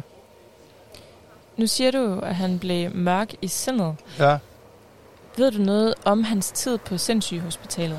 Nej, øh, det ved jeg ikke ret meget om. Øh, altså det eneste, jeg ved, det er, at der, hvor han bliver anbragt, øh, det er jo hos en professor Lange, og øh, det der navn Lange, øh, det er jo kunstnerisk belastet, fordi at øh, den første kunsthistoriker i Danmark, han hedder Julius Lange, og øh, den her... Øh, øh, overlæge på Middelfart sygehus, øh, psykiatrisk afdeling. Han er jo øh, i en eller anden, øh, jeg er ikke klar over præcis, hvordan man i en eller anden måde er han jo i øh, forbindelse med Julius Lange. Øh, så, øh, så der er selvfølgelig noget forståelse for, at det er en kunstner, vi har med at gøre, men øh, udover det ved jeg ikke ret meget om, om opholdet og øh, hvordan det sådan forløber, og jeg øh, har ingen indsigt i, øh, i, øh, i sjælesygdomme eller andre sygdomme, så, så det ved jeg ikke noget om. Men hvorfor kom han overhovedet på Sindssygehospitalet? Jamen altså, jeg mener jo, at han, øh, at, at, at han øh, simpelthen øh, bliver så øh, deprimeret, at, øh, at hans øh, sindstilstand gør, at man er urolig øh, for, øh, hvordan øh, det skal gå ham, og at man, man, øh, man mener, at han har behov for noget behandling. Øh, det, det, det kan jeg ikke bidrage så meget mere med end, end, end, end det. Tænker du, du startede ud med at sige, at hans biologiske mor også øh, var på sindshospital. Tænker du, der er en kobling der? Der er formodentlig øh, noget øh, arvelig belastning. Øh, ja, det, det, vil, det vil jeg tro. Det vil jeg tro, men igen, det, der skal man finde en mediciner, og øh, ikke en halvstuderet røver som mig.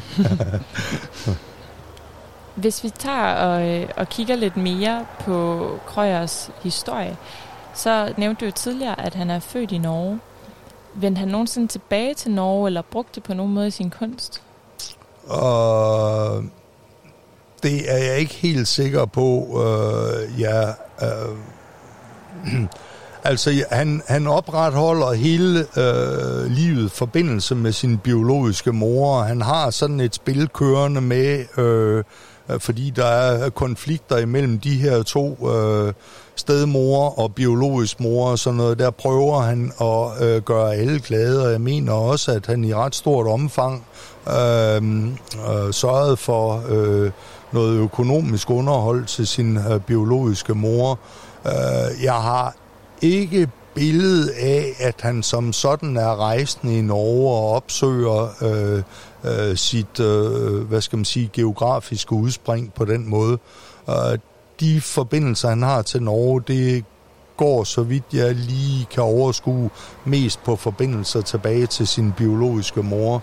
Øh, og det, det kan lige så godt være, når hun er i, i Danmark øh, under et besøg, som oppe i Norge, så jeg har ikke ret meget øh, billede af, af noget rejseliv eller anden tilknytning til Norge på den måde. Jeg tror faktisk slet ikke, han øh, betragtede sig selv som nordmand. Jeg tror, han betragtede, altså han er jo, øh, jeg er lige ved at sige, han er jo, øh, han har jo, han er jo så øh, ung eller så lille, kan man sige, så han jo ikke har ret meget billede af Norge. Øh, han kommer jo relativt hurtigt ned til den her øh, familie i København, så jeg tror, øh, mit indtryk er, at han betragter sig 100% som dansker, øh, der tilfældigvis øh, blev øh, født øh, på den anden side af, af vandet, men øh, han, hele hans opvækst og hele hans tilknytning, øh, det, det er dansk, og alle hans rejser øh, foregår sydpå og, og, og ikke nordpå. Når man kigger på øh, sådan det økonomiske aspekt, altså i om han er fattig eller rig, er det altså skiller det allerede, når han kommer til familien i København, eller er det først senere, at han sådan begynder at være velhavende?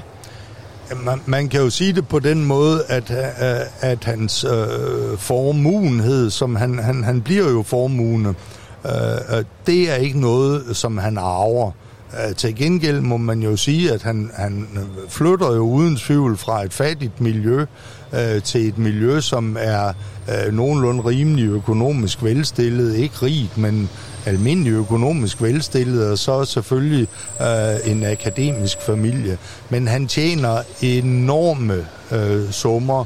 Altså de der bestillingsarbejder, jeg nævnte før, som han, øh, han laver, um, i løbet af, af, af, af vinterperioderne som regel. Der får han enorme betalinger. Altså det, det, øh, det maleri, der hedder Et møde i videnskabernes selskab, som er i parentes bemærket øh, 14 kvadratmeter stort og indeholder 51 portrætter af, af videnskabsfolk. Det får han øh, 30.000 danske kroner for at male i 1877, så så kan man sige 30.000, hvad er det i 1877, sagde jeg mener 97, 1897 får han 30.000 kroner. Og der kan man sige, en god målestok for det, det er, at i 1904, øh, der er en årsløn for en funktionær på øh, Carlsbergs øh, bryggerier øh, 600 kroner.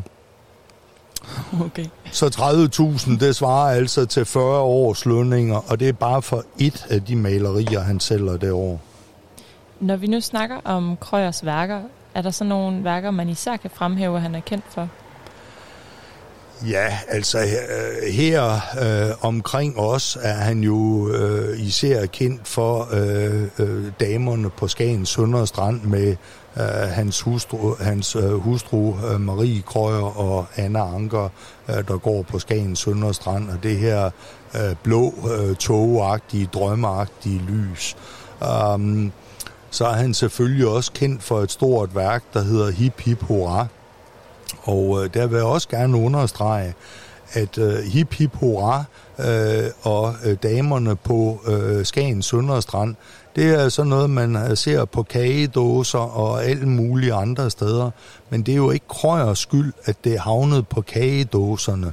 Øh, Det er jo øh, en eftertid, der får øh, tolker tingene på den måde og øh, bruger øh, det her. Men hvis man ser på, hvad hip hip hurra i virkeligheden skal give udtryk for, hvad tanken og idégrundlaget bag ved hip hip hurra, så er det jo netop at fejre, at de her malere er kollektivister. Det er at understrege, at de vidensdelere, de kollektivister, de arbejder på en helt anden måde end de gamle malere, der holdt alting for sig selv og sad og malede øh, hjemme i hver især og betragtede hinanden mere eller mindre som konkurrenter. Nej, det her det er kollektivister, der mødes om sommeren omkring et bord, og der står Christian Krog, der, Norges store maler, der står Oscar Bjørk, Sveriges store maler, der står Viggo Johansen og, øh, og øh, Krøyer og skåler med hinanden som de bedste venner, viser, at det her det er et fællesskab, det er øh, øh, fælles øh, dygtiggørelse og vidensdeling, øh, det er ikke individualisme. Øh, og hvis man piller den forståelse ud af billedet, så bliver det jo ikke andet end et kaffeselskab. Men igen må jeg sige, så er det fordi, man ikke har forstået konteksten, det er lavet i. Og nu siger du jo, at det ikke er Krøyers skyld, at han er endt på kagedåser. Jeg kunne godt tænke mig at snakke lidt om, hvad det er for et eftermæle, han har fået. Jamen altså, øh, jeg synes jo, at Krøyer, han ligesom på en eller anden måde bliver øh, offer øh, for sin egen konstruktion. Der er ingen tvivl om, at Krøyer øh, laver en konstruktion og en promovering. Nu sidder vi her i øh, Drakmans hus. Drakman er jo den første, der finder ud af at promovere sig selv på en sådan måde, så han kan leve af det. Øh, Drakman, han... Øh, han øh, sælger sit eget navn til en øh, cigarfabrikant, der laver Drakman-cigaren, og øh, på den måde så øh, bliver han øh, markedsført, hans image bliver markedsført. Det her, det er noget, øh, øh det er noget som jeg ved, at øh, parfumeindustrien i Frankrig, de begynder først, de laver en parfume, der hedder Audrey Hepburn i 1959. Det er altså et øh, markedsføringsknep, som Dragman laver øh, mere end 60 år før øh, den franske parfumeindustri finder på det. Og det er det samme Krøyer gør. Han markedsfører sig selv, han markedsfører øh, sin smukke hustru, sit øh, bohemliv med champagne og blå sommeraftener og lange kjoler, og iscenesætter sig selv, fordi den iscenesættelse er en måde at sælge sig selv og sælge sine værker på.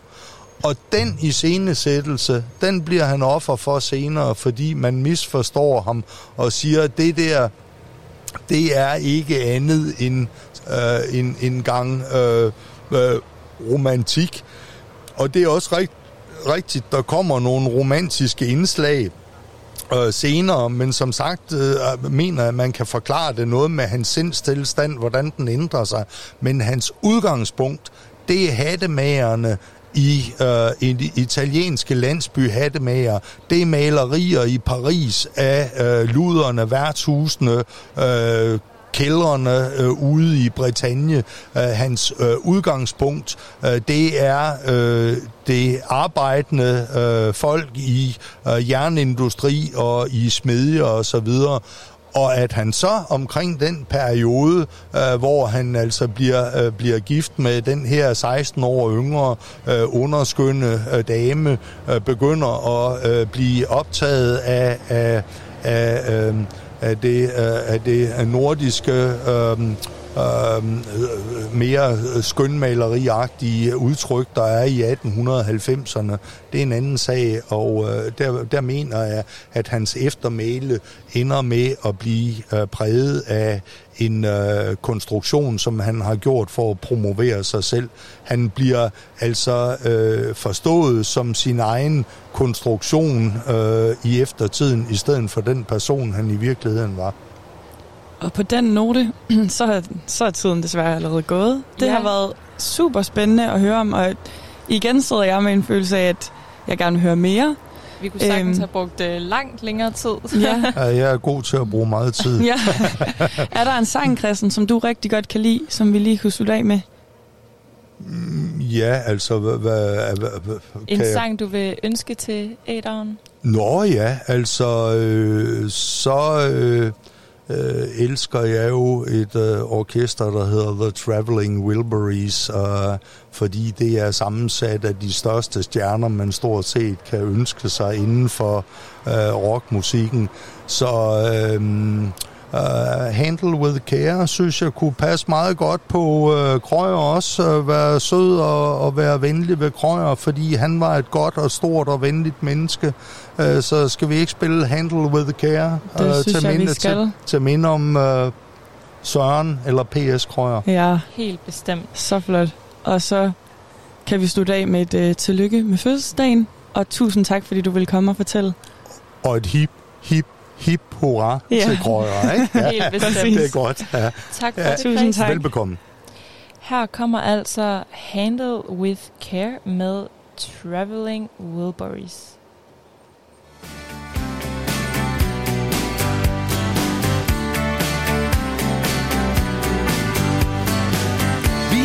Beat up and battered around. Being sent up and I've been shut down. You're the best thing that I've ever found. Handle me with care. Reputations changeable. Situations tolerable.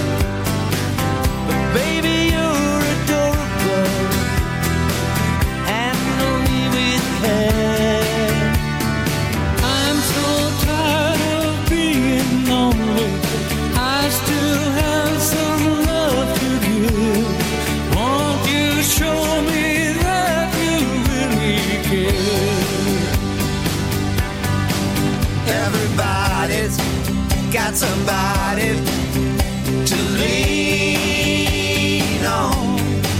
Put your body next to mine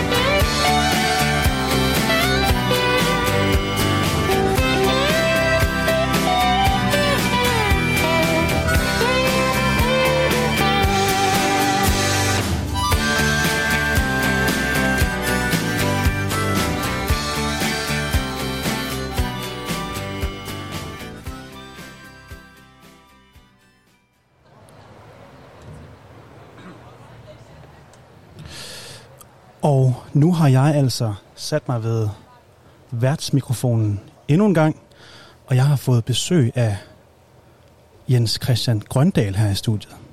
Kan du høre mig? Jeg synes, det går nogenlunde, ja. Kan du høre dig selv? Det kan jeg også. Godt. Hvordan er niveauet på dine hovedtelefoner? Den er så fin. Godt. Øhm, Jens Christian, tak fordi du vil komme for det første. Jamen, det er en fornøjelse. Øh, jeg har en lille præsentation af, hvem du er. Ja, Altså, du er jo en mand med mange hatte på, tror jeg godt, vi kan sige. kun Øh, en af gangen. Kun en af gangen, men du har et arsenal derhjemme. Øh, du er nok af de fleste kendt som øh, forfatter. Ja, Du er romandebuteret i 1985 med romanen Kvinden i midten. ja. Men du er altså også uddannet filminstruktør. Mm. Du har en bachelor i filosofi. Næsten. Jeg, kunne, jeg Næsten. bestod ikke eksamen i logik, så droppede jeg ud. Det var simpelthen, det havde jeg ikke hoved til. Så. Du har næsten en hel bachelor Ja. i filosofi. Og så er du altså også et kendt ansigt i den øh, offentlige debat. Mm-hmm. Du er blandt andet øh, klummeskribent. Mm-hmm. Du har en fast øh, ugenlig kommentar i Altinget. Og Havde. øh, du havde. Ja, Det stoppede. det stoppede. Hvornår Ja. stoppede det? Det stoppede for, øh, det må være halvandet år siden. Nå, okay. Ja, ja, så det er et stykke tid siden. Men det er rigtigt, i en periode skrev jeg fast. Der var altså et hul i min research der. Ja, det gør ikke noget. Øhm, men så, jeg har læst en del af dine klummer i tidens løb, Ja, og har også lige læst lidt op på dem igen her. Og det er jo, øh, du har et bredt repertoire. Øh, altså det kan jo sagtens handle om Europas skæbne den ene uge, ja, og den næste handle om affaldssortering her i Skagen, lige præcis. som jeg ved, du skrev ja. om på et tidspunkt. og så lad os lidt dvæle lidt ved det sidste, nemlig Skagen. Ja. Øhm, jeg ved, at øh, din datter er født her, og du har et hus ikke så langt her fra haven. Ja, vi bor lige rundt om hjørnet, og, og har haft det her dejlige hus i Vesterby i, jamen altså, det nærmer sig 20 år. Og, øh, og begge vores døtre er, er døbt her i Skagen Kirke. Og da vi, øh, før de skulle i skole, boede vi har faktisk op imod halvdelen af tiden. Så Skagen har gennem hele øh, min døtres opvækst, opvækst været, været vores andet hjem. Og det er mit andet hjem også på den måde, at, øh, at når jeg skal skrive en bog, så tager jeg herop, så det er her, jeg sidder. Okay. Ja. Så du havde et hus oppe fra for 20 år siden, men hvordan starter din historie med Skagen? Jamen, start- altså min historie, alleroprindeligst starter den med, at jeg var heroppe på lejerskole i 5. klasse, og synes egentlig ikke, det var særlig fedt. Og så går der mange, mange år, indtil jeg møder øh, min kone Anne, øh, som til gengæld havde været her rigtig meget. Og øh, på et tidspunkt siger Anne, at øh, der er en- øh, Bikubenfonden har en legatbolig heroppe, som du skulle tage og søge. Og tænkte jeg, hvorfor skulle jeg det? Altså, hvad skal jeg i Skagen? Øh, Så modstræbende søgte jeg den her legatbolig, og fik den et dejligt sted hernede i Vesterby. Og da vi så skulle herop, det var i august og september, vi kunne være her. Og da vi så tager op 1. august, så høvler det ned. Dengang, der tog man bussen, halvdelen af tiden tog man bussen fra Frederikshavn. Jeg kan huske, at vi sidder i den der bus i silende regn, og det eneste ombord, det er sådan nogle soldater, der skal hjem på overlov, og de står af i Jerup, og de står af i Aalbæk, og til sidst er der ikke nogen tilbage i bussen, andre end os. Og så, så kigger Anne på mig og siger, for hun kan godt se, hvad jeg tænker, og siger, ved du hvad, vi behøver jo ikke være her i to måneder, bare fordi vi har fået de to måneder. Vi kan jo tage hjem i overmorgen. Så jeg lå mig øh, overtale til, at okay, falde til ro. Og så var vi her til høvlet ned den ene dag og den næste dag, og jeg blev mere og mere sikker på, at det var en nitte, det her. Og så sker der det, der sker i Skagen i august, ikke? Den tredje eller fjerde dag, så var det helt stille vejr og skyfri himmel, og havet lignede et lakeret gulv. Og jeg tænkte, hold da kæft, det har lige været ret fantastisk. Det har vi kan godt blive en uge. Og så endte vi med at blive fulde to måneder, og jeg tog mit kørekort heroppe. Ligesom Karl Nielsen i øvrigt. Mm. Han tog også kørekort i Skagen. Det gode ved det er jo, at der er ikke så mange stoplys. Jeg kan huske min første overhaling, det var sandormen, som jeg fik overhalet på vej ud til Grenen og sved på banen. Så jeg fik lært at køre bil heroppe, og jeg fik samtidig lært at elske Skagen, og, og det blev ligesom det, det krøb ind under huden, som man siger. Og, og, øh, og det, som har undret mig, og stadig undrer mig, det er, at man taler jo så meget om rødder, ikke? og taler om, at man skal vende tilbage til sin rødder, og det er vigtigt at kende sine rødder. Men det, som jeg synes, man, man skal huske, og som jeg har oplevet, det er, at man kan godt slå rødder på ny, og man kan godt slå rod et sted, man ikke kommer fra. Og det er det, der er sket for mig. Skagen er simpelthen blevet et sted, jeg føler, jeg også har rod, fordi som vigtige år i mit liv øh, har jeg været her så meget. Mm. Ja. Hvorfor har du valgt ikke at flytte op på fuldtid? Jamen, det var også på tapet. Altså, det var, det var jo sådan set et eksistentielt valg, vi stod over for som familie, ikke? Da, da tiden nærmede sig, hvor den næste skulle i skole. Skal det være Skagen? Skal det være København? Okay. Og så, øhm, og så, øh, så fandt vi ud af, at, at øh, vi alligevel havde så meget af vores familie og vores venner og vores liv i København, at, øh, at vi ville sådan, at det ville føles lidt som at leve i eksil. Altså, at det var, at det var bedre at erkende, at vi altid vil være turister. Når man er københavner heroppe, så bliver man jo kaldt turist, ligegyldigt hvor længe man er her. Ikke? Ja. Og, og jeg har ligesom valgt at, at fagne den identitet. Jeg er turist. Jeg er bare langtidsturist. Uh, og jeg bliver aldrig andet, for jeg, jeg er jo ikke skav på. Jeg har ikke uh, familie, der har rødder heroppe. Jeg er en, der er kommet til, og jeg lærer det at kende bedre og bedre. Men jeg vil altid være en fremmed fugl. Jeg har en meget nær ven, som uh, lige er flyttet hjem fra London, efter at have boet derovre i, i uh, over 10 år, 15 år, tror jeg. Og han siger, at det gik op for ham en dag, at jeg ville altid være amatør. Mm. Amatør-englænder. Og sådan vil jeg også altid være amatørskavbo, men det gør jo heller ikke noget. Det er bedre øh, på den måde. Så vi får det bedste af to verdener. Vi, vi hører til i København, fordi det også er der, vi kommer fra. Men vi hører til i Skagen, fordi det er et sted, vi elsker, og fordi det er et sted, vi bliver ved med at vende tilbage. Sommer og vinter og forår og efterår. Det er et sted, hvor vi har enormt mange minder, og hvor vi har fået venner og, og, øh, og, og, og føler en genklang. Ja. Men du er ikke bare en gæst, som kommer her og, og, og ligesom bare er her på lige fod med alle andre. Du har også altså, engageret dig i byen. Øh, fordi vi talte lige om, før vi sidder nede i Drakmans have nu. Ja. Og du fortalte, at du havde et, et, øh, et forhold til huset her. Ja, det er rigtigt. Det er fordi, øh, tidligere, der var huset her jo ligesom en selvejende øh, lille institution, og øh, den havde en bestyrelse, og der blev jeg opfordret til at indtræde i bestyrelsen for Drakmans hus. Øh, og, og bestyrelsen havde jo så dels til opgave at, øh, at værne om huset, men en anden og meget vigtig opgave øh, var, at vi øh, hvert år skulle uddele Danmarks ældste litteraturlegat, nemlig Drakman-legatet, øh, som ikke pekuniært er særlig stort, men som jo er, er ærefuldt, fordi det er en fantastisk liste, når du kigger ned over, hvem der har fået den. Karen Bliksen, Johannes V. Jensen, øh, de er der alle sammen. Så, øh, og jeg kom selv på listen, og det var i den forbindelse, jeg blev opfordret til at indtræde i bestyrelsen. Og, og når man ser på den der liste, så tænker man, okay, det er ligesom at være med ombord, ikke? Uh, i et, et, et, en god skude. Uh, og så øh, sad vi der i nogle år og uddelte den, øh, det her Drakman-legat. Uh, og på et tidspunkt var huset simpelthen ved at falde sammen. Det blev drevet af ildsjæle. Mm. Hans Nielsen, den tidligere overbibliotekar i byen, og hans kone og andre, der elskede at være her og elskede at passe på huset, og som var kustoder, og som stod for de her skønne arrangementer, der var om aftenen med, med Paul Bern og Drakman kvartetten, øh, hvor der bliver sunget og fortalt historier osv. Um, men, men erkendelsen var jo, at det, det var ikke holdbart i længden. For det første skulle huset renoveres, og Real Dania var så venlig at træde til og bekostede en gennemgribende renovering, som, har, som er, sådan at huset står knivskarpt i dag. Ikke? Mm. Den eneste fejl er en fejl, som, som Hans Nielsen øh, lå blive, for, for da, da malermesteren havde lakeret gulvet med den der gamle skibslak, som man skal bruge, og som han ikke kan få sin ansat til at bruge, fordi den er så pissefarlig. Mm. Da han så havde lakeret gulvet, havde døren stået på klem, og en kat sneg sig ind og efterlod øh, nydelige små potespor i køkkenet, og dem, dem valgte Hans at lade være som en lille fejl, øh, helt i Drakmans ånd, fordi det jo handler om de små fejl, der, der giver livet, øh, som det også var tilfældet i hans eget liv. Men da huset så stod øh, tip-top øh, i standsat, øh, var det blevet en naturlig ting at øh, tænke frem efter. Og at overdrage huset til Skagens Museum, som, som, som ejer det i dag og passer på det i dag. Mm.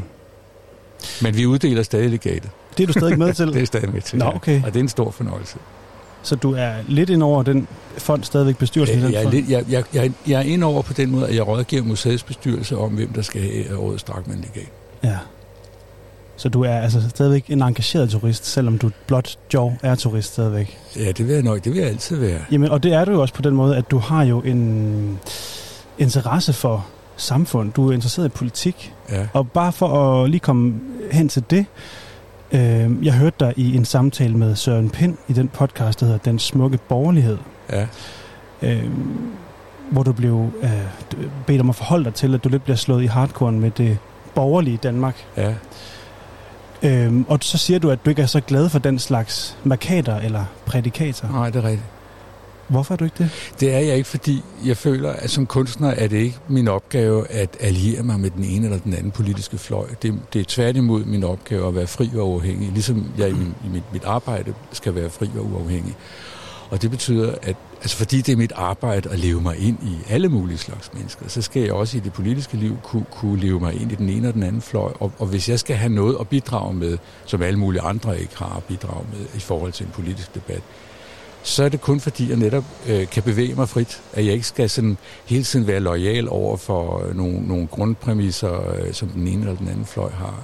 Og det, øh, derfor, derfor så øh, tillader jeg mig at, at, at være, være, være sådan frit i luften svævende. Jeg har ikke øh, fast abonnement på et politisk øh, engagement, men, men øh, man kan sige, jeg er jo ikke socialdemokrat på den måde. Altså, jeg, jeg, jeg, er, jeg er stor tilhænger af af friheden. Friheden til at vælge sit liv selv. Men, mm. men samtidig så kan jeg mere og mere tydeligt se, at det, som vores samfund hviler på, er en stadig balancegang mellem frihed og fællesskab. Mm.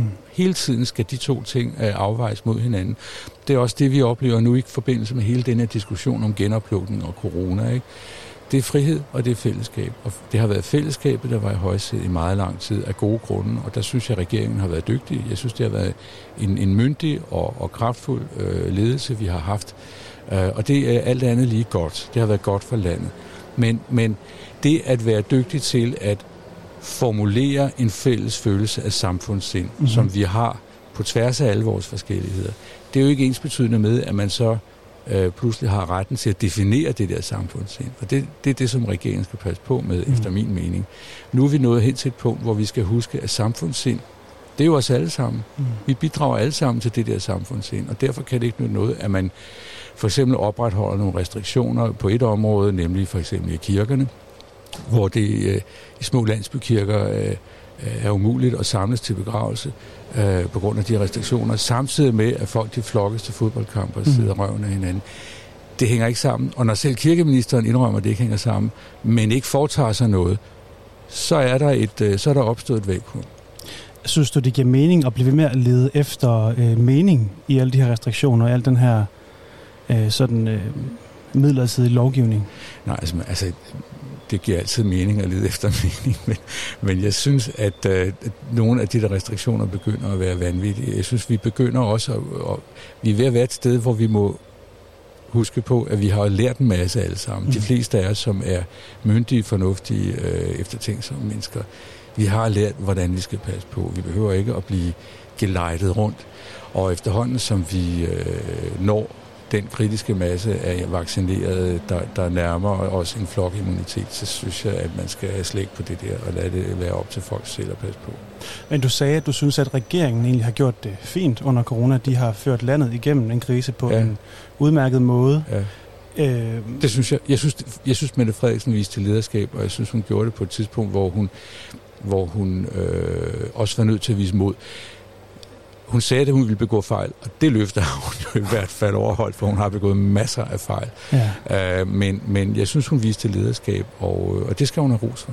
men har hun gjort noget, som du tror, at alle andre folketing- folketingspolitikere ikke ville have gjort? Har hun ikke bare gået, er hun ikke bare gået, øh, gået forrest og har gjort det, der, der var ligesom nødvendigt? Hun har gjort det der, men, men hvordan, hvordan indser man, hvad der er nødvendigt? Det er jo det, det, er jo det der kræver et vis, et vis politisk format, det er. Ja. at se det nødvendige, fordi du kan også have en ledertype, som er mere tøvende, og som afventer eksperternes dom. Ikke? Altså, og den store dumhed, øh, Mette Frederiksen har begået, der er, at hun på et tidspunkt tog eksperterne til indsigt. Det skulle hun ikke have gjort. Hun skulle hellere sige, eksperterne er altid uenige jeg bliver nødt til at følge øh, min, min fornemmelse for, hvad der er det rigtige, og så kan I slagte mig, øh, hvis I ikke synes, at det var rigtigt. Ja. Øh, og det var egentlig også det, hun gjorde, så hun kunne bare have lavet værd med at tage de der eksperter til indsigt, fordi eksperter er altid uenige. Mm. Øh, lederskab, det er også at kunne sætte sig ud over øh, al den her dokumentation og sige, jeg tror, vi skal den her vej. Mm. Jeg tænker egentlig ikke, at hun har sagt noget sådan særligt... Øh udover det ekstraordinære begavet, eller mm. sådan øh, egentlig gjort noget, som var sådan signifikant for den her øh, situation, som ikke, jeg tror også Lars Lykke ville have gjort. Nej, det kan det godt være. Det kan godt være, du har ret i det. det Men, jeg tror også, Lars Lykke ville sikkert også have været dygtig. Han var en meget dygtig statsminister, så ja. det er jeg ikke i tvivl om. Ja. Øhm, altså, du er jo du er ikke sådan en slags forfatter, der sidder i sådan en forfatterboble, øh, som nogle forfattere ryger ind i, hvor de er nødt til at lukke hele verden ude og sidde nede i en kælder og til sin vinflaske og sådan noget. Hvor... Ja, det, det gør jeg også. Altså, du ved, hvis jeg sidder og skriver en roman om, om, om, om nogle mennesker og deres følelser og deres erindringer og, og øh, deres indre liv, så er jeg jo på en måde i en, en slags boble, men, men boblen er jo gennemsigtig. Den, den har jo... Øh, den har jo en transparens. Jeg kan jo se verden udenfor, og verdens, verdens genskær trænger ind i den boble, og, og afspejler sig jo også i det, jeg skriver. Sådan mm. at, øh, at selvom jeg skriver en roman om mennesker og deres følelser, så, så er der også et, et, et, en baggrund af, af samfund, af historie, af, af noget, som vi har til fælles. Hvorfor er det vigtigt for dig at blande øh, det, dit liv som forfatter og dit liv som engageret i samfund? Hvorfor skal det høre sammen? Ja, ja, det er et godt spørgsmål, fordi det behøver det jo egentlig ikke at gøre. Der er jo forfattere, som trives fint med, at, øh, at det er fuldstændig adskilt. Ja. Jeg har sådan en, øh, jeg tror hele mit liv, jeg har haft en, en, en, øh, et ønske om at få tingene til at hænge sammen. Uh, det er også derfor, uh, altså nu har man for eksempel haft de her sager om, om, om forfattere, der viser sig at være nogle rigtig dumme svin i deres liv. Ikke? Der er den franske forfatter Louis Ferdinand Céline, som, som var en fantastisk romanforfatter, der skrev et kæmpe værk, blandt andet om, om Første Verdenskrig, hvordan det var at være soldat i Første Verdenskrig.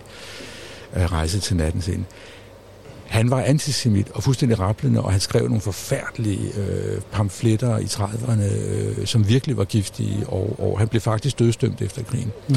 Og øh, der er jo nogen, der så vil sige, at man må skelne mellem værket og manden. Og, og det kan jeg jo som kunstner sagtens følge. På den anden side kan jeg sgu ikke skælne.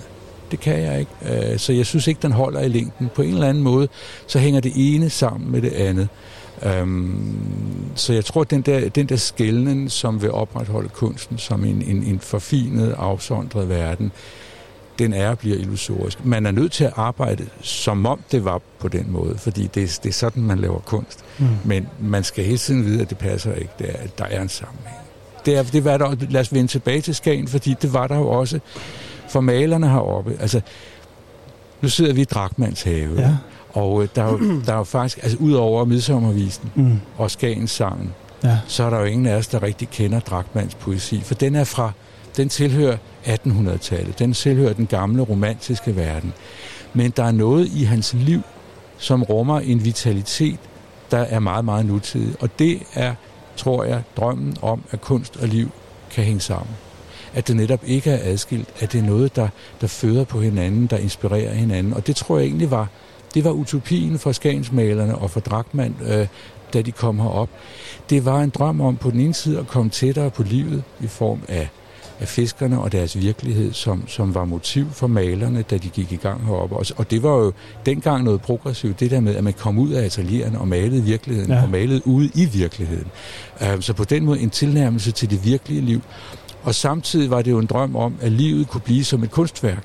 Altså Marie Krøyer, øh, som, som som selv var maler, men som jo også øh, især udmærkede sig ved at designe møbler i den der stil fra England, arts and craft, øh, som var sådan samtidig med, med vores øh, altså bindesbøl og vores øh, kunst, øh, skønvirke øh, øh, tradition. Um, det var jo en drøm, altså den måde hun skabte deres hjem på, det var jo ud fra en forestilling om at gøre livet til et kunstværk. Mm. At det kan være lige så smukt som kunsten. Altså at livet kan blive lige så intenst og få den samme glød, det samme nærvær, som vi oplever i kunsten. Og det er jo en smuk utopi, og den er meget den synes jeg på mange måder er, er tidløs, og den kan sige os en hel masse i dag. Så uanset hvad man mener om, om Drakmans digte eller om, om malerierne øh, på museet, så er der i den drøm noget, som, som er fantastisk inspirerende, som er en forestilling om, at du både kan nærme dig en forståelse af andre menneskers vilkår, i det her tilfælde fiskerne, og på den anden side prøve at gøre livet øh, mere levende. Mm. I stedet for at fortabe os i drømme om den næste, øh, den næste tyske bil, eller øh, det, det, det, et større hus, eller et nyt badeværelse, eller alt det, som ligger ude i fremtiden, så prøv at sige, hey, livet er her og nu. Mm. Det er sommer. Vi sidder i en have. Livet er altid her og nu. Og det var det, som de øh, understregede for os. Og det er stadigvæk, det er stadigvæk, om du vil, et budskab, som virker meget aktuelt. Jeg vil godt lige øh, gøre noget færdigt, vi talte om lige før, som du, du nævnte, den franske forfatter, som var antisemit. Ja. Hvad var det, han hed igen? Louis Ferdinand Céline. Og han blev altså sådan... Øh, han blev, han blev dødstømt, og han, du, det er fordi, du han, sagde... Han flygtede, det er meget sjovt, han flygtede til Danmark, og der var en dansk advokat, som gemte ham i et sommerhus nede, øh, nede på Sjælland et sted. Ja. Og, øh, han skummede af raseri. På et tidspunkt var de nødt til at sætte ham i Vesterfængsel, Ja. fordi, de, han blev, øh, fordi de, franskmændene ville have ham udleveret, så de kunne hæve hovedet af ham. Okay.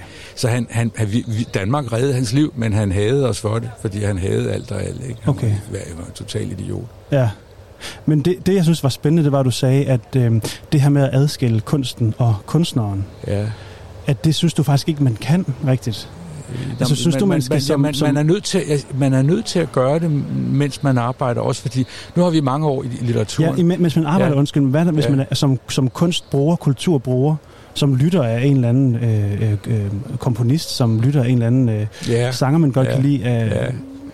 Det er svært, ikke? Altså, jeg kan ikke sige til, jeg kan ikke sige til dig, at jeg har et, et sådan fasttømret øh, øh, Mm. synspunkt, øh, men, men, men jeg, fordi jeg mener virkelig, at man skal gøre begge dele. Man skal, Ja. både, man skal både kunne skælne og sige, det her værk, det er fantastisk. Det har et liv i sig selv. Ja. Og det, det har egentlig ikke noget at gøre med, om kunstneren var et dumt svin eller ej. Men samtidig befrugter det vores forståelse af værket, at kende til kunstnerens liv, og, og, øh, og i længden tror jeg ikke, vi kan skælne. Jeg tror, at mange unge mennesker, inklusive mig selv, er meget i tvivl om, hvordan man faktisk skal forholde sig.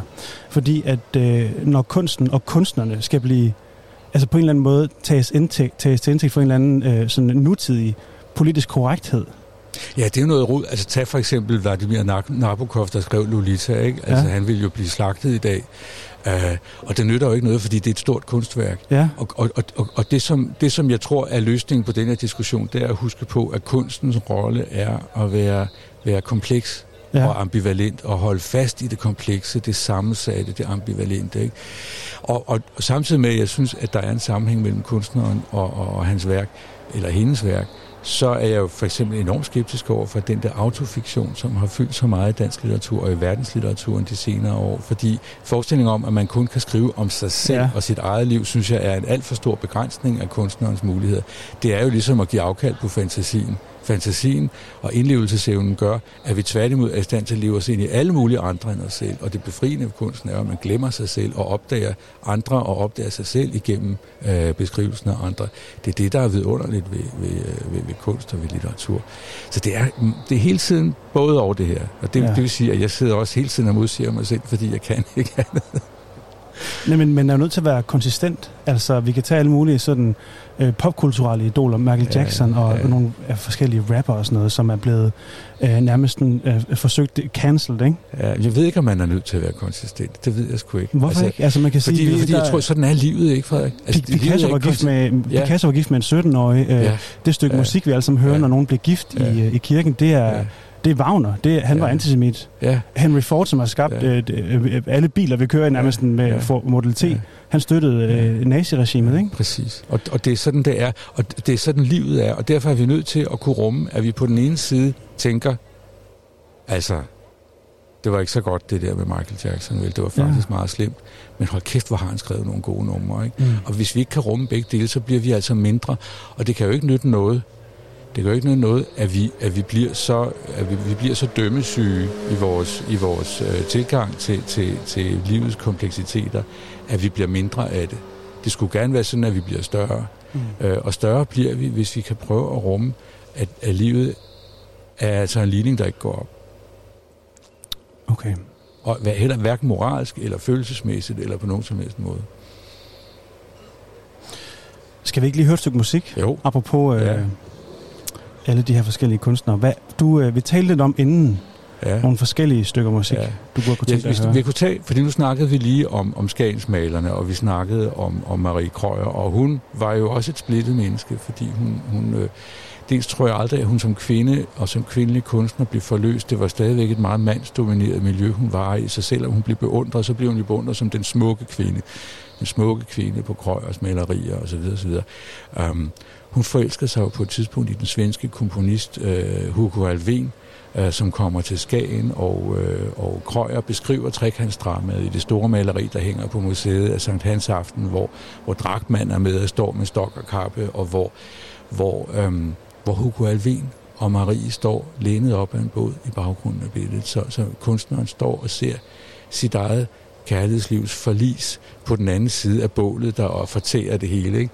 Det er et meget, meget øh, følelsesmæssigt øh, lavet billede. Um, og hun endte jo med at, at smutte med ham til Sverige og fik et liv med ham, et ulykkeligt liv øh, med Hugo Alvin. Men, øh, men han var også en del af den tids kunst og kultur, og vi kan jo høre Mit Sommervagt af, af Hugo Alvin. Det kunne være et meget godt pusterum, ikke? Jeg har fundet en indspilning af Royal Stockholm Philharmonic Orchestra. Okay. Den var altså 13 minutter. Okay. Så vi kan høre lidt af den, tænker jeg. Ja, så fader vi ud, hvis du gerne vil til ord igen, ikke? Vi, vi ser, hvor langt ja. vi når. det er godt.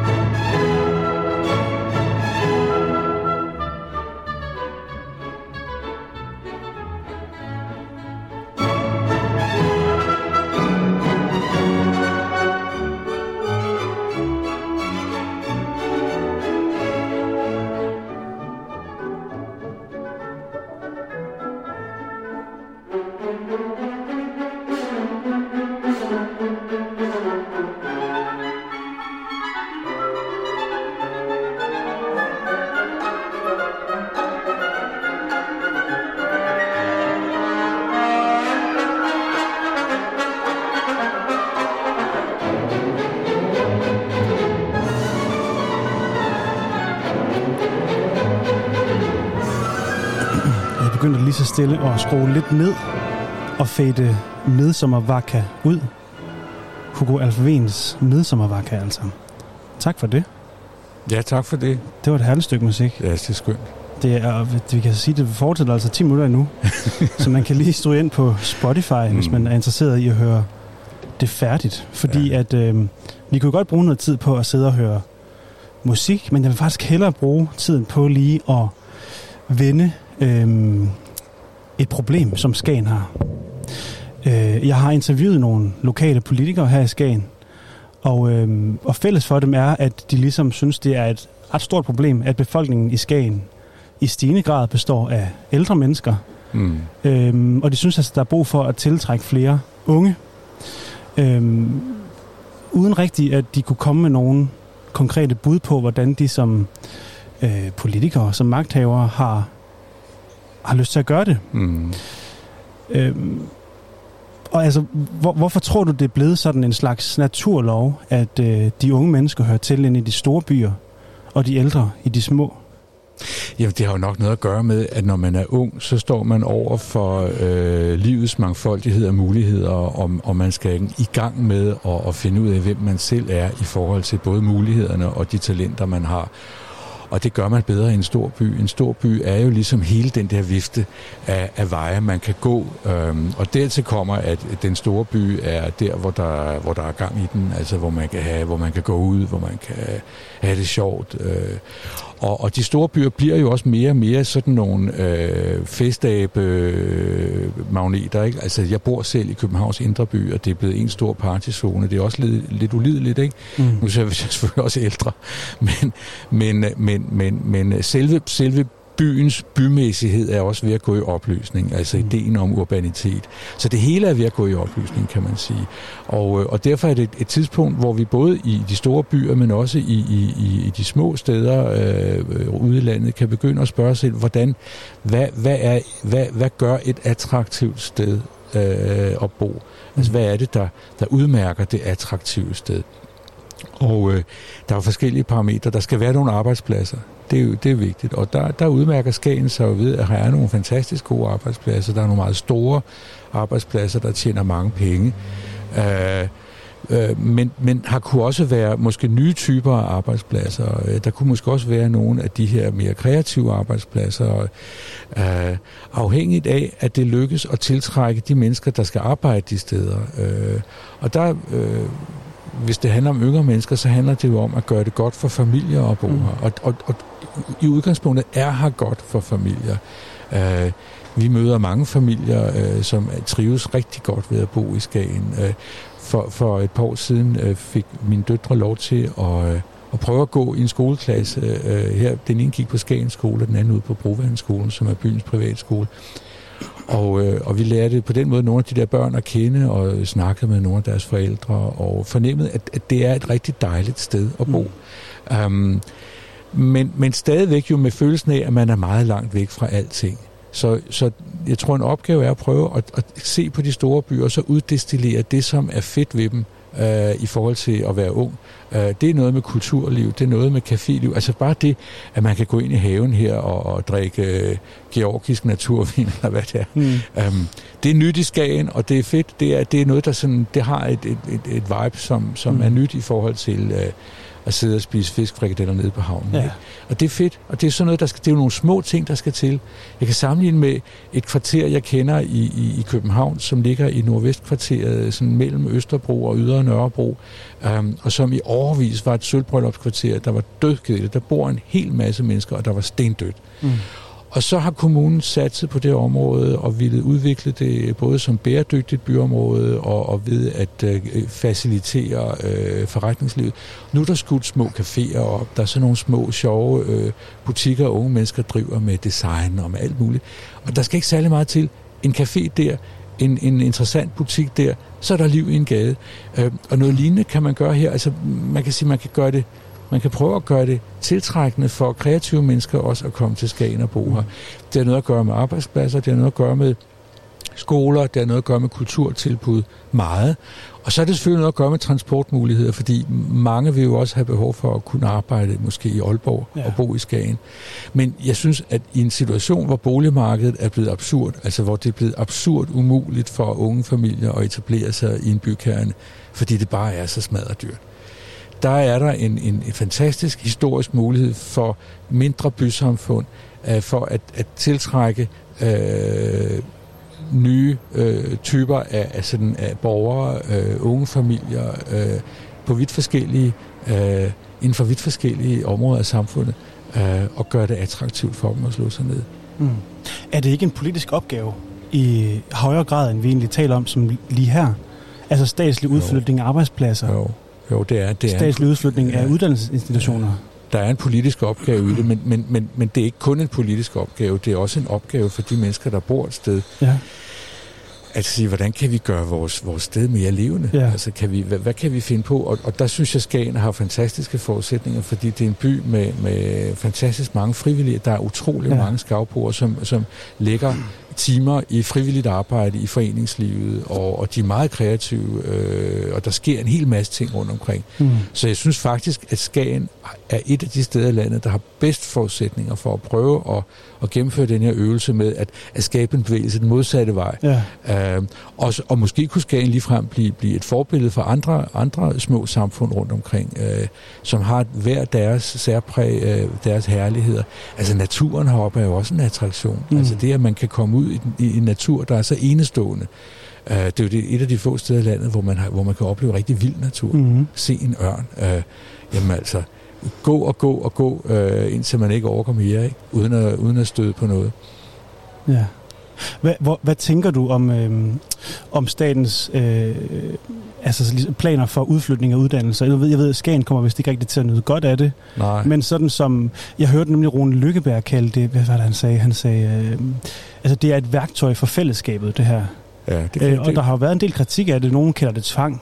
Nogen ja. kalder det noget hyggeleri, fordi ja. at øh, uddannelsesministeren selv har ja, Men flyttet til København og taget man skal, man skal jo gøre sig klart, at politik jo altid indebærer et element af tvang. Ja. Altså man skal jo ikke, man skal jo ikke lave, indføre noget, der er, er begrænsende, og så kalde det frihed. Altså det er jo, altså når du, altså som justitsministeren siger, jamen mere overvågning, det giver frihed. Ja, det gør det på en måde, fordi det giver frihed fra, fra frygt, øh, men, men det indebærer jo også en, en, en, en, et indgreb i, i vores øh, privatliv. Mm.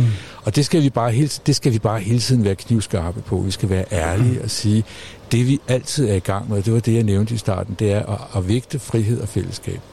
Og, øh, og det er en politisk opgave at, at værne om fællesskabet. Det er også en politisk opgave at beskytte friheden. Men, men selvom det kan være enormt irriterende at få en, en, en, en, uddannelsesplads eller et uddannelsessted flyttet ud, selvom det måske også samtidig er en dårlig idé, Mm. så kan jeg sagtens forstå, hvorfor man gerne vil gøre det. Og jeg tror også, at det i mange tilfælde er en rigtig god idé. Jeg tror, det er en rigtig god idé. Øh, tag en, øh, altså et, et by som Holstebro, som i forvejen har øh, et, et fantastisk kulturliv i kraft af, af, af, Bartbas teater, ikke? Um, og af deres ballet øh, og så videre. Ikke? Ja, de har Øh, uddannelser, de har MGK for eksempel, ja, de har ja, altså kunstuddannelser. det, det er jo sådan noget, der virkelig altså booster øh, livet i, i sådan en by, og, Ja. og det, det synes jeg, man som københavner er nødt til at være meget åben overfor. Mm. Mm. Er der plads til det her i Skagen? Er der plads til at lave en, en, en, en progressiv bevægelse, ligesom der er i, for eksempel Holstebro? Ja, det kunne der sagtens være plads til. Fordi der er mennesker, som er interesseret. Altså det, det der er dejligt ved Skagen, det er, at det er jo ikke kun øh, de tilrejsende, som er interesseret i kulturtilbud. Der er masser Mm. af skavboere, som er interesseret i kulturtilbud, og som kommer. Det, at man har fået den her dejlige biograf, hvor man kan se øh, alle de nye film, øh, det viser jo, at der er en, en lyst og en sult og en interesse. Så der er masser af forudsætninger for at gøre, øh, gøre de ting, der skal til for at tiltrække yngre mennesker. Der skal yngre mennesker til Skagen. Øh, det skal ikke være et pensionistparadis, fordi det bliver et helvede i længden. Øh, det skal være et sted, der er sammensat, et sted, hvor, hvor generationer mødes, ligesom tidligere. Mm. Altså jeg kan sige, at siden 1970 er vi gået fra, at cirka hver tiende i Skagen var over 65, til at de i dag er nede på, altså det er faktisk hver fjerde, der er over 65. Ja. Øh, men hvorfor er de her demogra- det demografiske forhold egentlig så vigtige for sådan en by som Skagen? Altså er det ikke fint nok, at der er, øh, at der er et sted, hvor, de, hvor den ældre del af befolkningen bor, og de unge bor inde i byerne. Kan det ikke være ud- udmærket? Jo, det kan være udmærket. Det bliver bare kedeligt. Okay. Ikke? Altså, det, altså det, og det skal man ikke undervurdere. Altså, kedsomhed er, er, er, er noget destruktivt. Ikke? Altså, hvis det bare er sådan en stor øh, søvndysende forudsigelighed. Men selvfølgelig, selvfølgelig er vi forskellige steder i livet. Og Mhm. selvfølgelig vil der altid være en masse unge mennesker, som hellere vil være i en stor by. Og en masse af os, der er ældre, som hellere vil være et sted som Skagen. Det har du ret i. Det, det er naturligt. Men, men øh, for at, at det skal være levende og, og have saft i sig, så, så skal der helst være en, en blanding. Så skal der også være nogle unge mennesker, der har lyst til at være. Det gør ikke noget, at der stadigvæk er flest ældre, men der skal bare være mange flere yngre. Mm. Håber jeg for Skagen. Mm. Men det er jo ikke noget, vi kan sidde og bestemme. Nu kan vi sige, at det er en politisk opgave. Mm. Men vi lever jo ikke i en planøkonomi. Altså folk forfølger jo deres drømme, øh, uanset hvad politikerne synes. Mm. Så, så øh, selvfølgelig vil der altid være mange, der flytter ind til de store byer.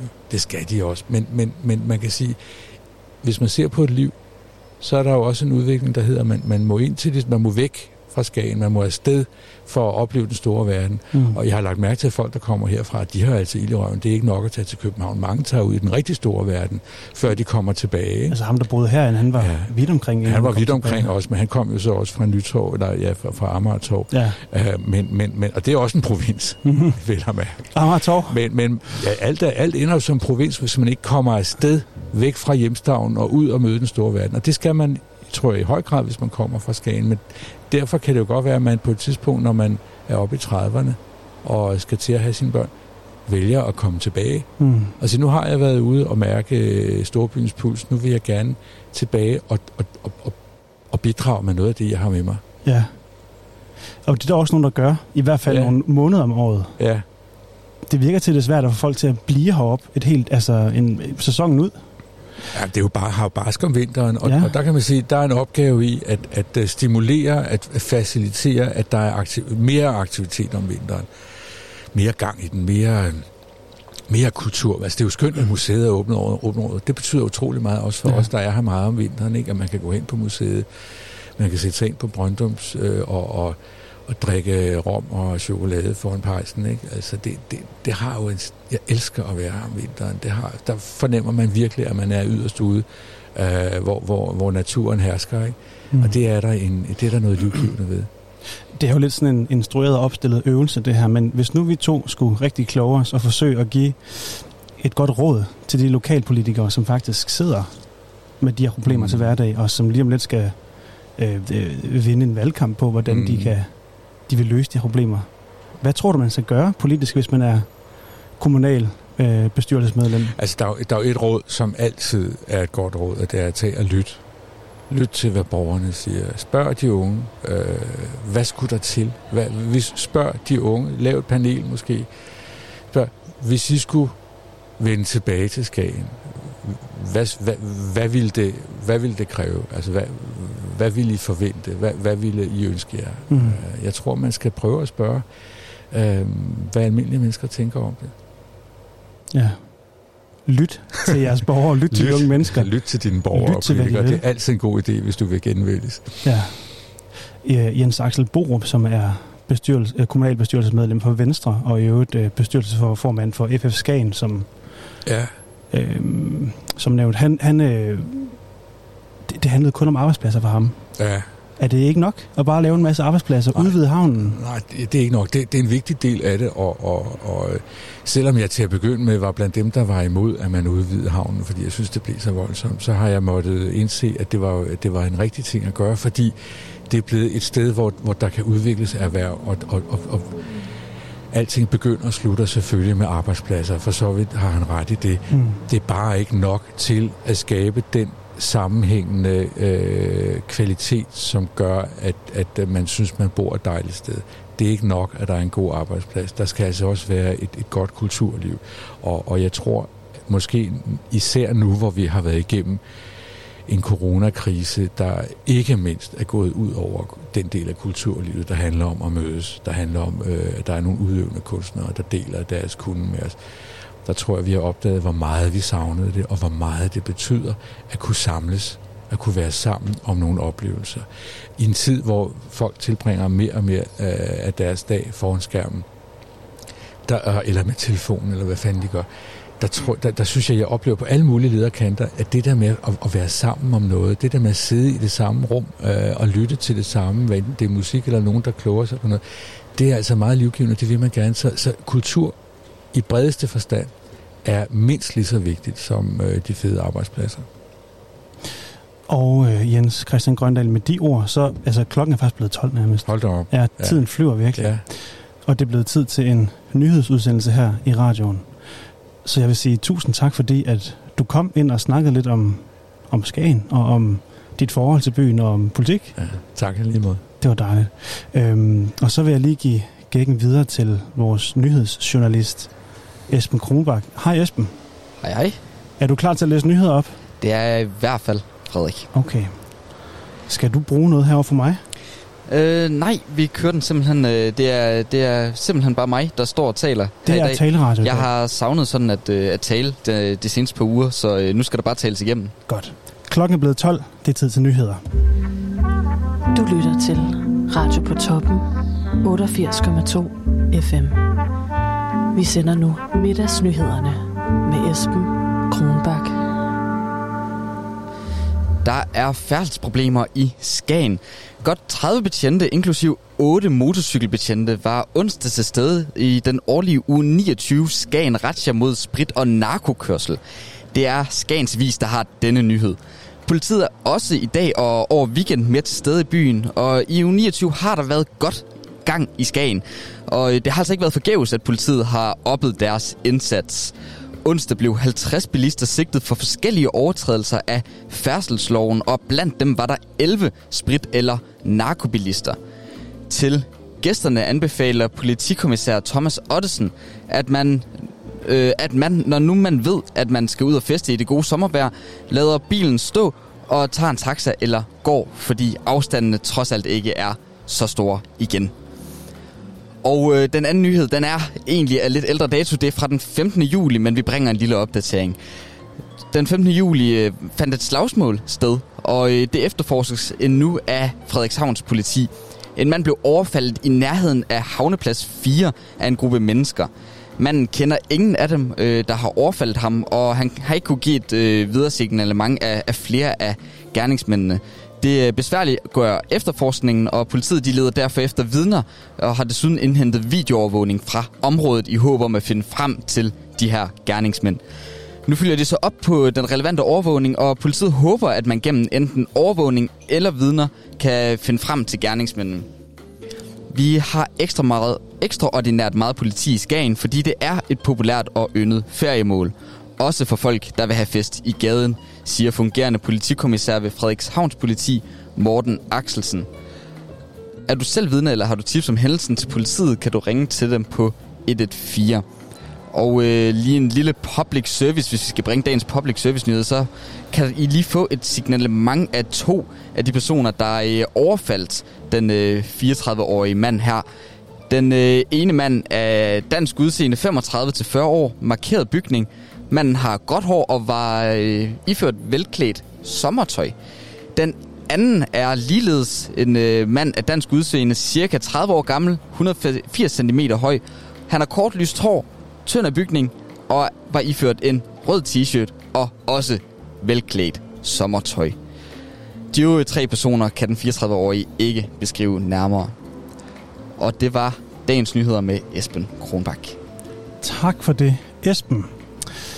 Nu spiller vi lige et øh, stykke musik, eller to, og så sender vi et afsnit af Smagen af Skagen med Frederik Borg og Robert Bob Nielsen.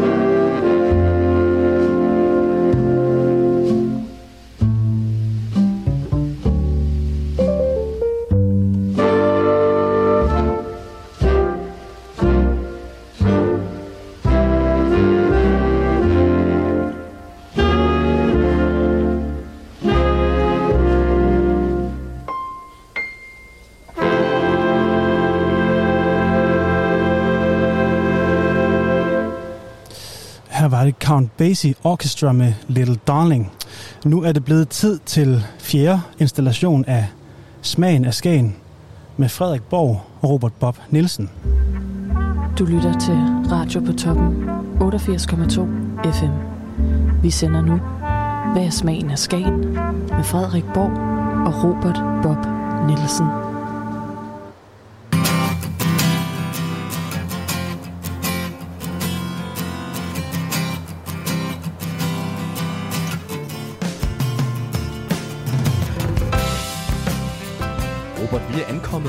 Til Kassevej nummer 3, hvor øh, vi er på vej ind for at besøge Slagter Munkt. Ja, vi er, vi er nede i de hellige haller. Altså, det er ikke selve slag, øh, Slagtermunk. Det er nede øh, det, der hedder Skagenskænke APS. Øh, vi skal ind i de hellige haller, øh, har jeg i hvert fald fået at vide af Jens Munk. Jeg glæder mig meget til at møde, og der skal vi se på alle de dejlige skinker, og sikkert en masse andet godt, de laver herinde. Og det skal vi jo, fordi at øh, vi er i gang med at finde ud af, hvad smagen af Skagen er. Og øh, man kan jo nærmest ikke sige Skagen, uden at sige Skagen skinke. Nej, det kan man ikke. Hos mig kan man i hvert fald ikke. Men, men nej, det, det, altså Slagter Munk er et, øh, altså et KFA heroppe. Det er, det er en institution i sig selv. Det kan man også se dernede. Der er, der er kø til langt ud på gaden. De har alskens, altså har lækre ting. Uh, jeg er ikke sikker på, hvis man er, hvis man er vegetarisk, vegetarisk anlagt, så, så, er det måske ikke, så skal man ikke gå derind. Men øh, det, det, men det, kan, det kan sagtens være. Men, men de laver rigtig mange gode ting. Og Skagenskænken, den er, Ja, men det, den er en af dem. Den, den er kendt, og den bliver brugt over, øh, over hele Danmark, på, og, og sikkert også i udlandet på, øh, på diverse restauranter. Men er i høj grad også en smag af altså af Skagen. Og det er jo en, en røget skinke, kan man godt sige, og, og vi havde lige fornøjelsen af at træde ind i butikken tidligere, og hvis man er vegetarisk anlagt, kan vi i hvert fald blot anbefale bare at gå ind og nyde den fantastiske duft af umami, røg og salt. Ja, der dufter helt fantastisk. Øh, det, det, øh, ja, umami, røg og salt, det var sgu egentlig rimelig... Øh, jeg, jeg tror ikke, der er flere i virkeligheden. Det, den, den ramte ret, ret godt på. Så øh, vi vil prøve at gå ind og se, om vi kan finde Jens, Jens. Munk. Jens, ja, som, øh, som vist kan fortælle en del om, øh, om historien her. Og øh, om glæder vi os til at møde og, og høre, hvad, ja, hvad, hvad, hvad Munks er for noget, og, hvad, og hvordan de her skanskinger de bliver lavet. Om, øh, om vi må få lidt at vide om det. Det kan også være, at det er, det er, også være, at det er lidt halvhemmeligt. Men øh, vi, vi ser, hvad vi kan gøre. Vi ser, hvad vi kan gøre. So you could fall in love with Times Square.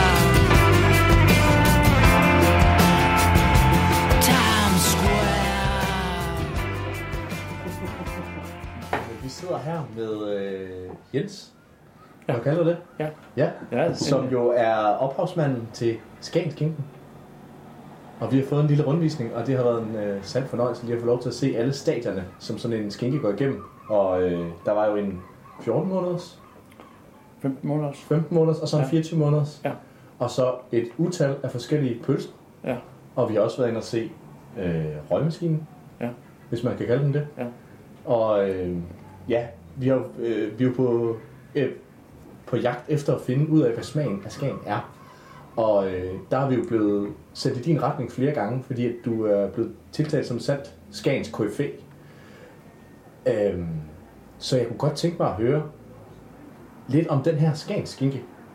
Ja.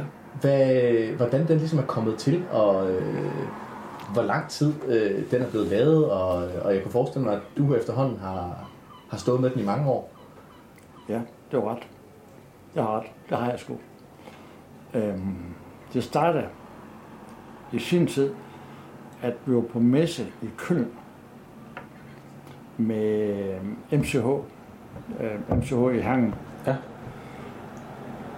Og øh, kæmpe messe i Køln. Og der øh, var vi inde og at besøge nogle italienske producenter med skinker. Og i, øh, og det var i Armani habit alle sammen. Og det gad sgu ikke at snakke med os. Altså, vi var en kollega af mig. Vi var bare nysgerrige. Det gad det ikke rigtigt. Så kom vi forbi ned i kælderen. Så var der nogle tyroler.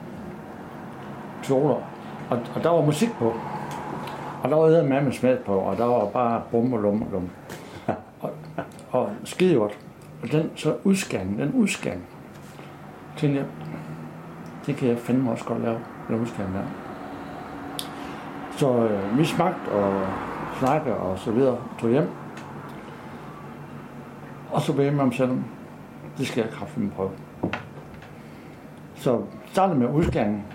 Jeg lærte at lave den udskæring. Og så øh, starter vi. Og så starter man, man starter altid, hvor meget salt skal den have? Mm. Hvor meget salt skal det?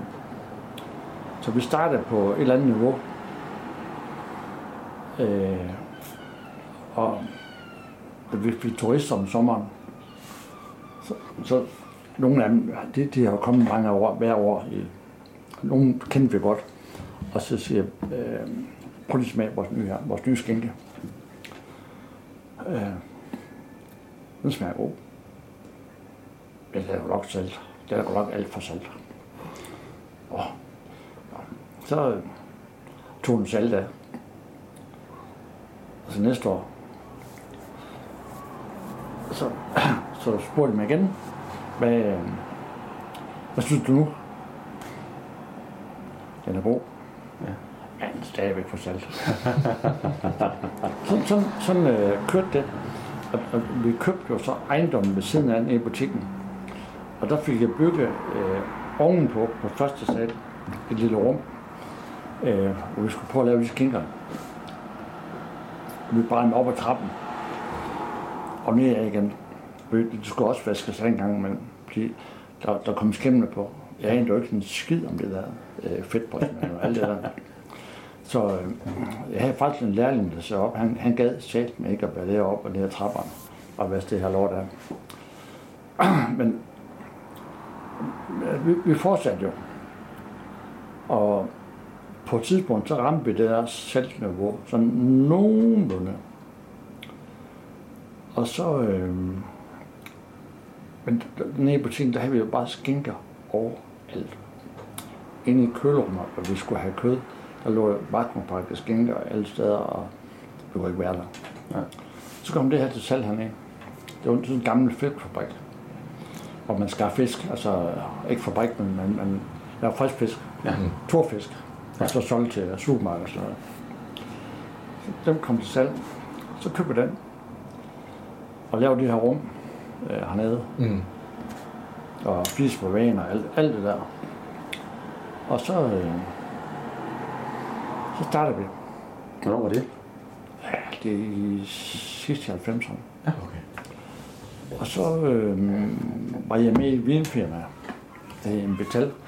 Øh, jeg var bare aktionær i det, og med i bestyrelsen. Vi importerer kun italiensvin. Vi har kun italiensvin. Og vi havde også vin i butikken Mm. dengang, og jeg var italiensk. Ja. Og så øh, ham, øh, ham der, der havde firma, han øh, var jo i Italien hele tiden, så han åbnede en dør for mig øh, til nogle øh, skænkefabrikker. Så vi var nede og se, og så kunne jeg også se, hvad jeg finder jeg laver her? Hvad er temperaturen her? Hvad er luftfortæren? Bum og lum og bum. Ja, ja.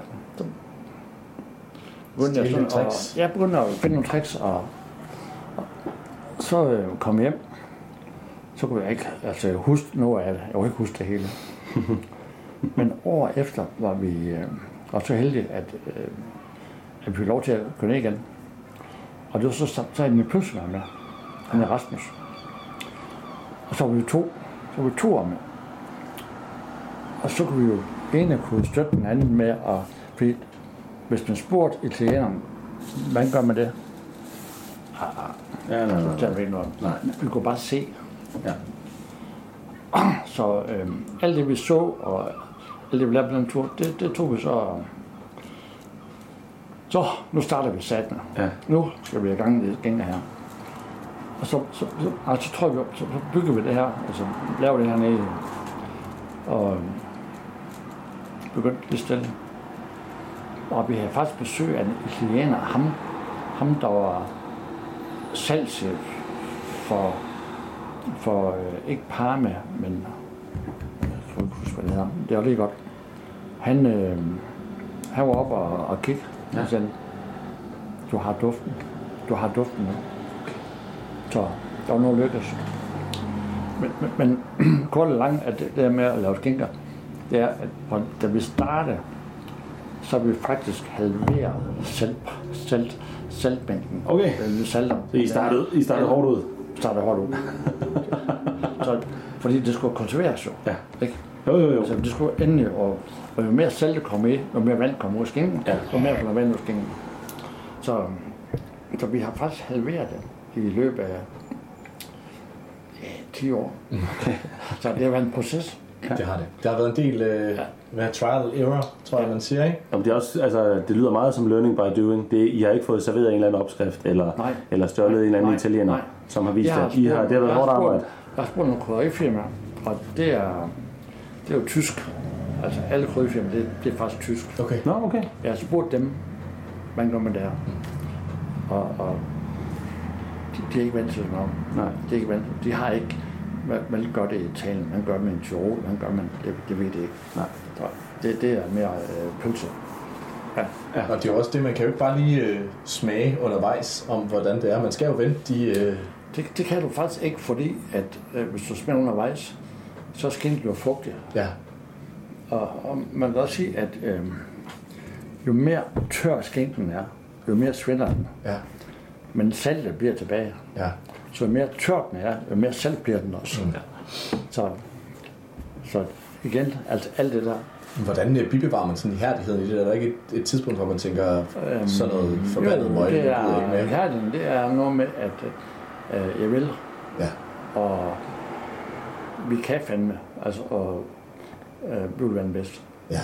Det er noget med stolthed af faget. Ja. Ja. En slagter. En slagter, som ikke er...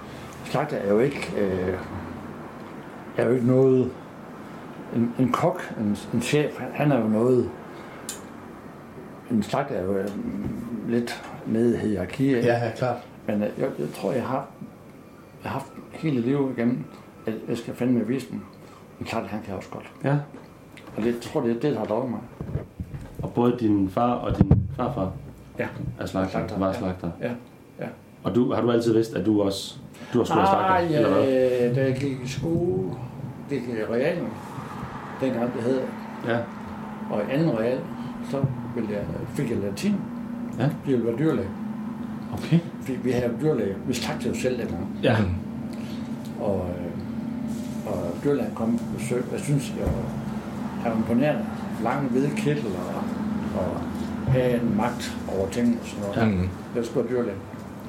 Men det latin, det er til jul, så kunne jeg sgu ikke. Jeg ikke finde ud af. Nej. Jeg læste på, men det var ikke mig. Nej. Så røg den. Og så sagde, så sagde min far, jeg var opvasker i butikken. Ja. Bydreng, og hvad fanden man nu var dengang, ikke? Jo. Så siger jeg, hvorfor kom jeg lære? Så kom jeg lære. Og øh, eller dengang, så sagde min far til mig, du skal være pølsemager. Eller var jo bare, øh, eller ikke bare, man blev udlært som butikslagter. Øh, dengang var også et ben, der hed pølsemager. Ja. Mm. Og det, det kunne han se øh, dengang i, i 60'erne. Der, var, der kom jo supermarkeder, og der kom jo øh, alle købmænd solgte kød, og øh, alle bagerne kød fandme. Altså, okay. Det var bare sådan. Så han, jeg tror, han kunne se, at vi skulle specialisere os i et eller andet. Ja, ah. Så vi blev faktisk sådan specialiseret i at lave spejpølser og pølser. Vi lavede selv.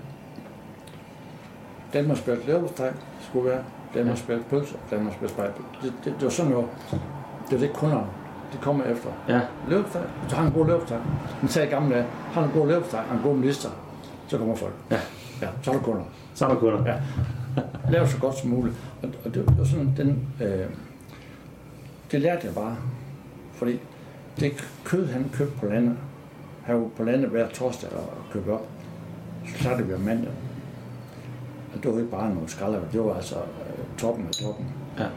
Det skulle være kvalitet, kvalitet. Og det var så kød, køddelen i det, ikke også? Så begyndte vi så at, at udvikle det andet. Mm. Og det har også været en rejse for fanden. Ja. og nu, ja, ja. Men du siger selv, at, at øh, verdens bedste leverpostej, verdens bedste pølse, verdens bedste øh, skinke, var det, øh, i, var det en... Nej, jeg, synes ikke, det er verdens bedste skænke. Nej, okay. Men jeg synes, vi har verdens bedste leverpostej. Okay. det synes jeg. Men har det været en målsætning, at det skulle være simpelthen det bedste af det bedste? Ja. Ja. Altid. Altid. Øh, også at, øh, jeg har også lært af min, med min far, at der er altid nogen, der bliver billigere end dig. Og altid nogen sælger billigere. Mm. Så hvis folk kun går efter det der, Mm. så er det det. Men der er ikke nogen, øh, der kan røre dig, hvis du har det bedst. Nej. Og det, det, det, det har været øh, målsætning hele livet. Ja. Men det virker sådan, at nu, nu øh, kommer vi jo udefra og besøger Skagen, men den der sådan ihærdighed og, og, og, og lyst til at, at lave det bedste, det virker som sådan lidt en skansk mentalitet, eller i hvert fald noget nordjysk. Ja, men det er nok noget med, at, at alting sker i København. Ja. Øh, jo mere øh, udkants Danmark du er, Mm. skal du også godt vise, at de andre, det kan vi fandme også. Ja. Eller vi kan lave bedre. Ja. Det, det er sådan en... Altså, Skagen er jo to byer. Vi har en vinterby, der ikke sker en skid, og vi har en sommerby, hvor der er masser af turister og bummelum. Og vi skal nok vise dem, at det kan vi godt. Det kan jeg godt. Ja. Ja. Ja. Det har, altså, det har også været gennemgående i de andre, vi har besøgt. Altså, det, at det er, øh, man, man, man arbejder hårdt for det, ja. og, øh, og man Ja. er passioneret, og man vil, have, man, vil, man vil lave det bedste. Jeg er fandme til at komme hjem kl. 10 om aftenen. Lige hjemme måske hjemme og spise aftensmad, da jeg har børn. Lige hjemme øh, hej og godnat til jer. Så bare arbejde hjem. Mm. Men sådan var det jo. Ja. Fordi... Shit, ja. ja. Jo, altså jeg, jeg tror det er... Øh, det har drevet mig, altså at det der, at øh, en slagter, han er lige så god som lærerne, en, en lærer, eller, Mm. eller han, han er fandme også, øh, han kan også. Bestemt. En slagter var jo, en slagter ingen slå ihjel, og mm. blod, og pis, og lort, og sådan noget, ikke? Altså, sådan, sådan er det jo slet ikke mere. Nej. Altså, sådan, sådan var det heller ikke dengang, men det, det var bare navnet på det.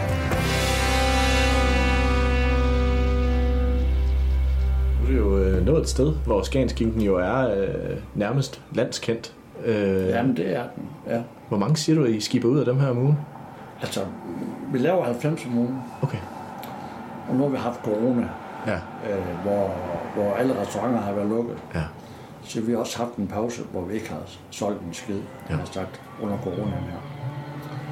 Øh, her for, for to måneder siden, man begyndte at åbne op igen, ikke? Mm. så der pause igen. Øh, inden corona, der kunne vi faktisk ikke rigtig følge med. Mm-mm. Der lavede vi også sådan til 180 gænger om ugen. Hold op. Ja, men, men, men to hold, altså. Ja. Men det er stille af, Ja. på grund af, af, af coronaen, ikke? Og sådan en skinke, den vejer vel omkring en... Den vejer uh, fra den er rå, den, øh, den, skink, den udskæring, vi har, den vejer cirka 6,5 kilo. Ja. Og så sælger vi øh, 4 kilo, når den er færdig. Klart. Ja. Så er der- dårligt for, vi mister 2,5 kilo. Ja. Lige direkte ud op i den blå Det er rent tilsætning. Ja. ja. ja. Jeg, siger, jeg, jeg altid siger, at øh, der er nogle, øh, øh, nogen, der er producenter, der er meget bedre end os. De pumper 20 procent i, ja. og vi tager 20, eller 30 procent af. Ja. Den lort. Ja, hvad sagde du? Ja, fordi I har, I har jo to forskellige. Ja. Der er den... Altså, vi har den øh, originale, Ja. som har et svind på cirka 33-34 procent. Ja. Og så laver vi for nogle år siden, vi skal også prøve at lave en overbygning. Ja. Så kalder, den kalder vi Grand Krydsgænge. Den har et svind på cirka 42. Ja. Den er så to år gammel. Ja. Minimum to Mhm. år gammel. Ja. Så øhm, vi har, vi har de to, og så har vi faktisk også lavet øh, nogle, der er tre år gamle. Okay. Øh, som er faktisk gode. Ja. Tørre. Ja. Tørre. Kan, ja, kan de få for lang tid? Hvad? Kan de få for lang tid? Nej. Nej? Nej, det tror jeg sgu ikke. Det tror jeg sgu ikke. øh, øh, men men øh, prismæssigt så er ikke kun eksempel. Nej. Nej. Nej. Vi vil bare lave tre, tror jeg. Vi har brugt den ene. Ja. Der var to derinde. Som til, til mit guldbryllup. Til- til dit guldbryllup. Hvornår er det? Øh, hvis det holder. hvis en skal holde, så det næste år. Så næste år? Okay. Og så kommer de på bordet? Ja, ja, tror, Jeg, tror jeg faktisk. Ja. Og det er jo øh, lokale råvarer, eller hvad skal man sige, lokale grise. Altså, ja, det ved jeg ikke. Vi får øh, skinkeren fra Sæby. Ja. Fra Slageri. Og det er jo, jeg vil tro, at de har de fleste af deres leverandører oppe i Vendsyssel. Ja. Ja, det har de nok. Det håber vi. Ja. Jamen, jeg, jeg, jeg, jeg, kan ikke, jeg kan ikke se navn på det. Det, det har vi ikke. Nej. Ja, det kan vi ikke. Det kan vi ikke. Ej, det er også, det er så store mængder, så... Ja. Ja, vi kan ikke... Øh, man kan sige, at man kan ikke... Med den mængde, vi laver, så kan vi ikke sige, at det er fra den, den landmand. Mhm. Eller, og han, han, er, han er god ved dyrene, og ham der, han er ikke så god. Det, det, det kan man ikke. Nej. Nej. Så, men vi får nogle, vi laver nogle kriterier med skænkeren, øh, en vægt, og så skal der være en vis, vis mængde fedt på, Mhm. og en god farve. Altså, de tre kriterier, ja. kriterier siger vi. Så, øh, og, det, og det gør den i Sæby efter bedste evne. Mhm. Og nogle gange, så er der nogen, der ikke der falder igennem, Mhm. og så er det mig telefonen og siger, det her, det her vil ikke have. Nu skal I stramme an. Ja. Ja. ja. Og øhm, ja, nu lyder det jo som om, at du også er ganske kulinarisk interesseret. Øhm, vi har snakket meget om i de tidligere afsnit, at hvis der er noget, vi elsker, så er det smør. Men jeg tror faktisk, hvis jeg skal være helt ærlig, at min øh, livret, det er lufttørret skinke. Så jeg kunne godt tænke mig at spørge dig om, hvad, hvad du synes, sådan, øh, kan man blive træt af det? Altså, ja, personligt.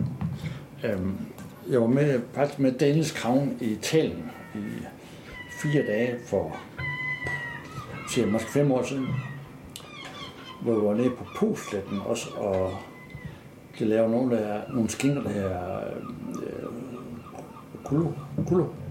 Ja. Ja, det er sådan noget grund. Og det laver en bestemt gris, en sort, sort gris. Ja. Ikke en sort fod, men en sort gris. Okay. Og lever kun der, laver kun de skænker dem. Laver godt mange. Og de har, øh, der, bruger vi to dage. Så får man jo skænke til morgenmad. Mhm. øh, kopper. Ja. Det laver også hernede. Ja, I laver også kopper, ikke? Ja. Jo. Og fyldt med kopper til frokost og skænke til aftensmad. Jeg kan huske, da vi kørte hjem, vi skulle med flyverne fra Milano af. Så var vi inde og spise frokost. Så fik vi fandme også skænke. Det giver ikke mere. Det giver ikke mere. Fordi, altså, der er lidt salt. Ja. Altså, der er jo meget salt i en skænke. ikke? Det er der. Så jeg gad ikke mere. Nej. Så jeg går for nok. Ja. ja. Men så er det lige en... Øh, jeg, jeg, jeg spiser ikke... Øh, jo, mm, jeg spiser ikke vores egen skinke, sådan bare hver uge. Nej. Jeg spiser den, hvis vi får tapas. Ja. Ja. Øh, eller vi finder på at lave en eller anden ret, vi lige øh, giver lidt øh, tur i ovnen. Mhm. Ja. Siger omelet eller Ja. sådan noget. Ja. Mm. Altså, men ellers, det er ikke sådan, jeg går ikke og småspiser alle. Nej. Nej, nej, det gør, det gør jeg ikke ret meget. Nej. Jeg tror, jeg har smagt, vi har, som jeg sagde, vi har 54-55 forskellige slags bagepølser. Ja. Jeg har smagt alle sammen, det er helt sikkert. Men det er længe siden. Okay. ja. ja, men man, man får nok... Jeg går ikke og... og, og Nej.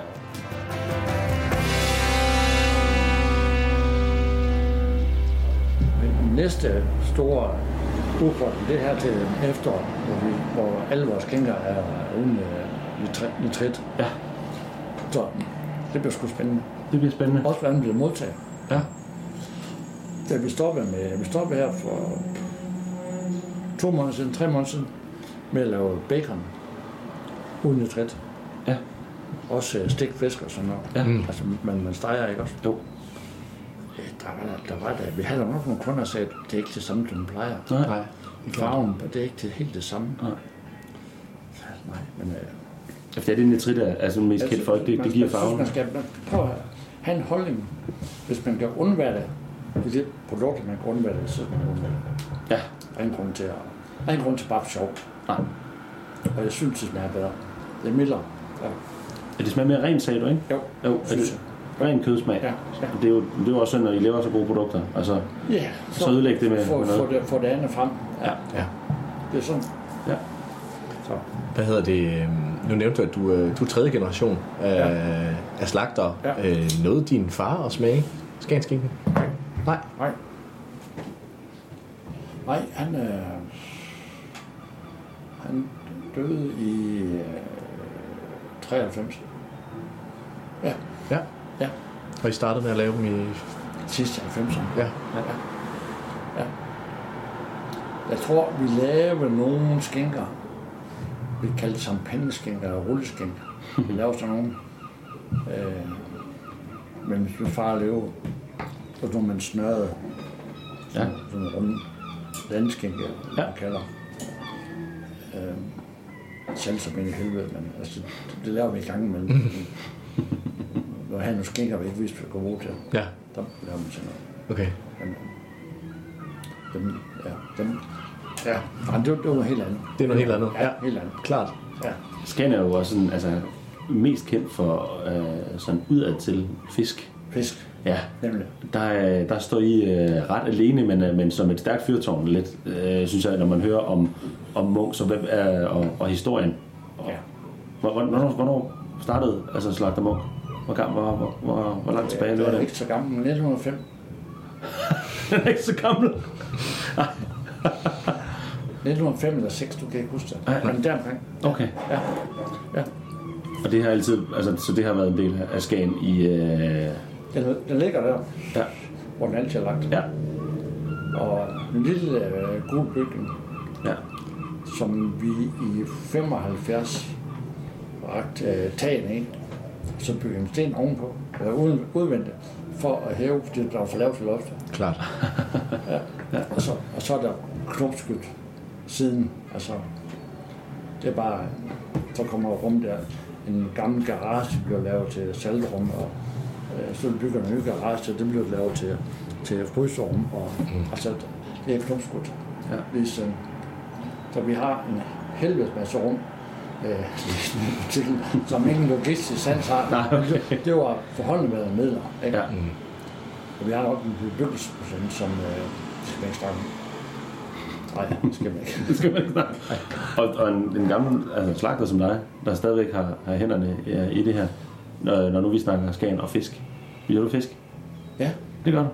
Hvornår? Jeg spiser fisk? Ja, du spiser fisk. Ja, ja, ja. ja, Ja, ja. Men det vi jeg kender nogle slagter, det, vil, så det, det, Nej, det, vil, nej. det vil de sgu ikke røre, men jeg tænker, det kan være svært at komme udenom heroppe. Nej, nej, jeg fisker også selv. Du, ja, okay. Ja, ja. ja jeg har en bitte båd.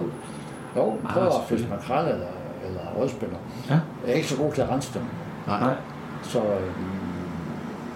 det er ikke det, man spiser. Nej, okay. det er ikke det, man spiser. Men jeg kører til fiskerne. Ja. Cirka en gang om ugen. Ja. På fisk. Ja. Helst noget, de har lavet, øh, som er færdigt. Det er bare sætte i ovnen. Ja. Helst sådan noget. Helst sådan noget. Jeg er ikke god, jeg er ikke god til at sådan noget. Nej, altså med madlavningsdelen eller hvad? Nej, jeg er ikke god til at lave mad. Nej. Men du Jeg er god til at lave... selv med smørsovs, det brænder på. Det er vel også, hvis, hvis man er vant på en skinke, tager øh, halvandet år at lave, jeg, ikke? Så... Jeg, har, jeg har gået til madlavning i 10 år. Okay. Sådan nogen på min alder. Ja. Øh, madlavning for finere mænd. Altså, ja. Jo. Ja. Det var ikke finere madlavning for mænd. Altså, det var Madlavning for finere mænd. Ja, okay. Og øh, på et tidspunkt så sagde de, Jens, det er dig, der ordner vinen. Og du holder dig til det. Okay. Så, så ordner jeg vin. Og men så kan du så Og rydde øh, op alt og vaske op. Så, men Ja. selv det der med at lave mad, siger mig ikke, det siger mig ikke noget. Nej. Det kan jeg ikke. Jeg kan fortælle folk, hvor længe en kalorier skal, skal stege. Ja. Og en bøf og alt det der. Og flæskesteg, alt det der. Og så spiller hvordan laver du sovs? Pas. Ja. Smørsovs. Ja, smør så. Så men på stegetiderne, de skal, Smørsovs. de skal sidde der. Ja. Ja. Men så er du så styr på vinen. Hvad er øh, en oplagt vin til, til sådan en skansk kinke? Italiener. Ja. Jeg vil med Candy. Ja? Jeg vil med Candy. Ja. Sådan noget. Sådan noget. Ja. Så det her med en opfordring herfra til at... Ikke noget Candy. Ja. Ja. ja. Men ordentligt Candy. Ja. ja. Ikke sådan Og- bedste... Og, og det, det, det, det Candy vin, der er, det er også godt. Ja. Der var i gamle dage, man havde bedstflasker og sådan noget. Ja, ja. Det, det, det er væk. Okay. Ja. Ordentlig kantivin. Ja. ja. Og vil du, vil du drikke det samme til altså, den italienske udgave? Fordi nu, jeres er jo Skagenskingen, den er, den er røget, modsat de, de Ja, italienske. det, det vil, altså, som sagt, så, så er jeg vild med. Altså, jeg vil med øh, italiensk. Ja. Også vild med, det er fordi, jeg vild med deres livsstil. Ja. Og deres mad er så enkelt. Altså, jeg husker ikke, alle falberader.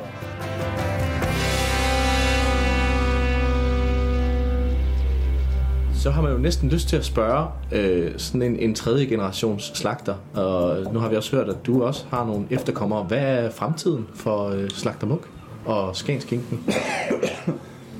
Der, der tror jeg, at fremtiden er, er god. Jeg synes, vi har fået, vi har fået opbygget et rull med spejpølser og skinker. Og til det også øh, grillpølser og sådan noget. At det får vi også. Det er. Mm. Så vi også, øh, så vores angrodel, tror jeg, er, hvis, hvis de forstår og fastholde kvaliteten og alt det der, så tror jeg, at øh, så er det, det er guld værd for det første, og så er det også en, der er også en fremtid det. Ja. Øh, vi er jo ikke større end, vi siger også nej Mm. øh, til, til at levere, for vi kan ikke. Nej. Jeg kan godt lide at sige nej til, øh, bestemt til en lavpriskæde. Mm. Ja. Øh, netto eller andet. Mm. Øh, det siger vi nej til. Ja. Det, det gør jeg også, fordi det er nemt at sige nej, fordi vi kan ikke. Nej, nej. det er altid nemmere at sige nej. Ja. Øh, det gider jeg ikke. Ja. Det, det, det, det er...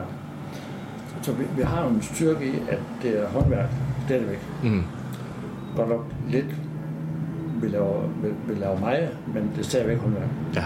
Det, det er lavet i, på lynhakker i hånden, en der står og kigger, og det bliver stoppet i hånden og hængt op med alle kunstens regler og så videre og så videre.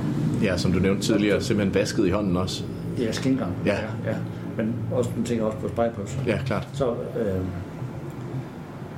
så, så længe vi har håndværk, så tror jeg, at øh, vi har en fremtid. Ja. Slagterfag som sådan er det jo... Jeg var formand for slagter i Danmark for omkring år 2000 til 2004 fem stykker. Der var vi øh, 480. Nu er vi 180. Mm. Så jeg tror, vores en, en almindelig slagterbutik har ikke engang på i år. Nej. Om 10 år. Nej. Tror jeg. Nej, okay. Nej.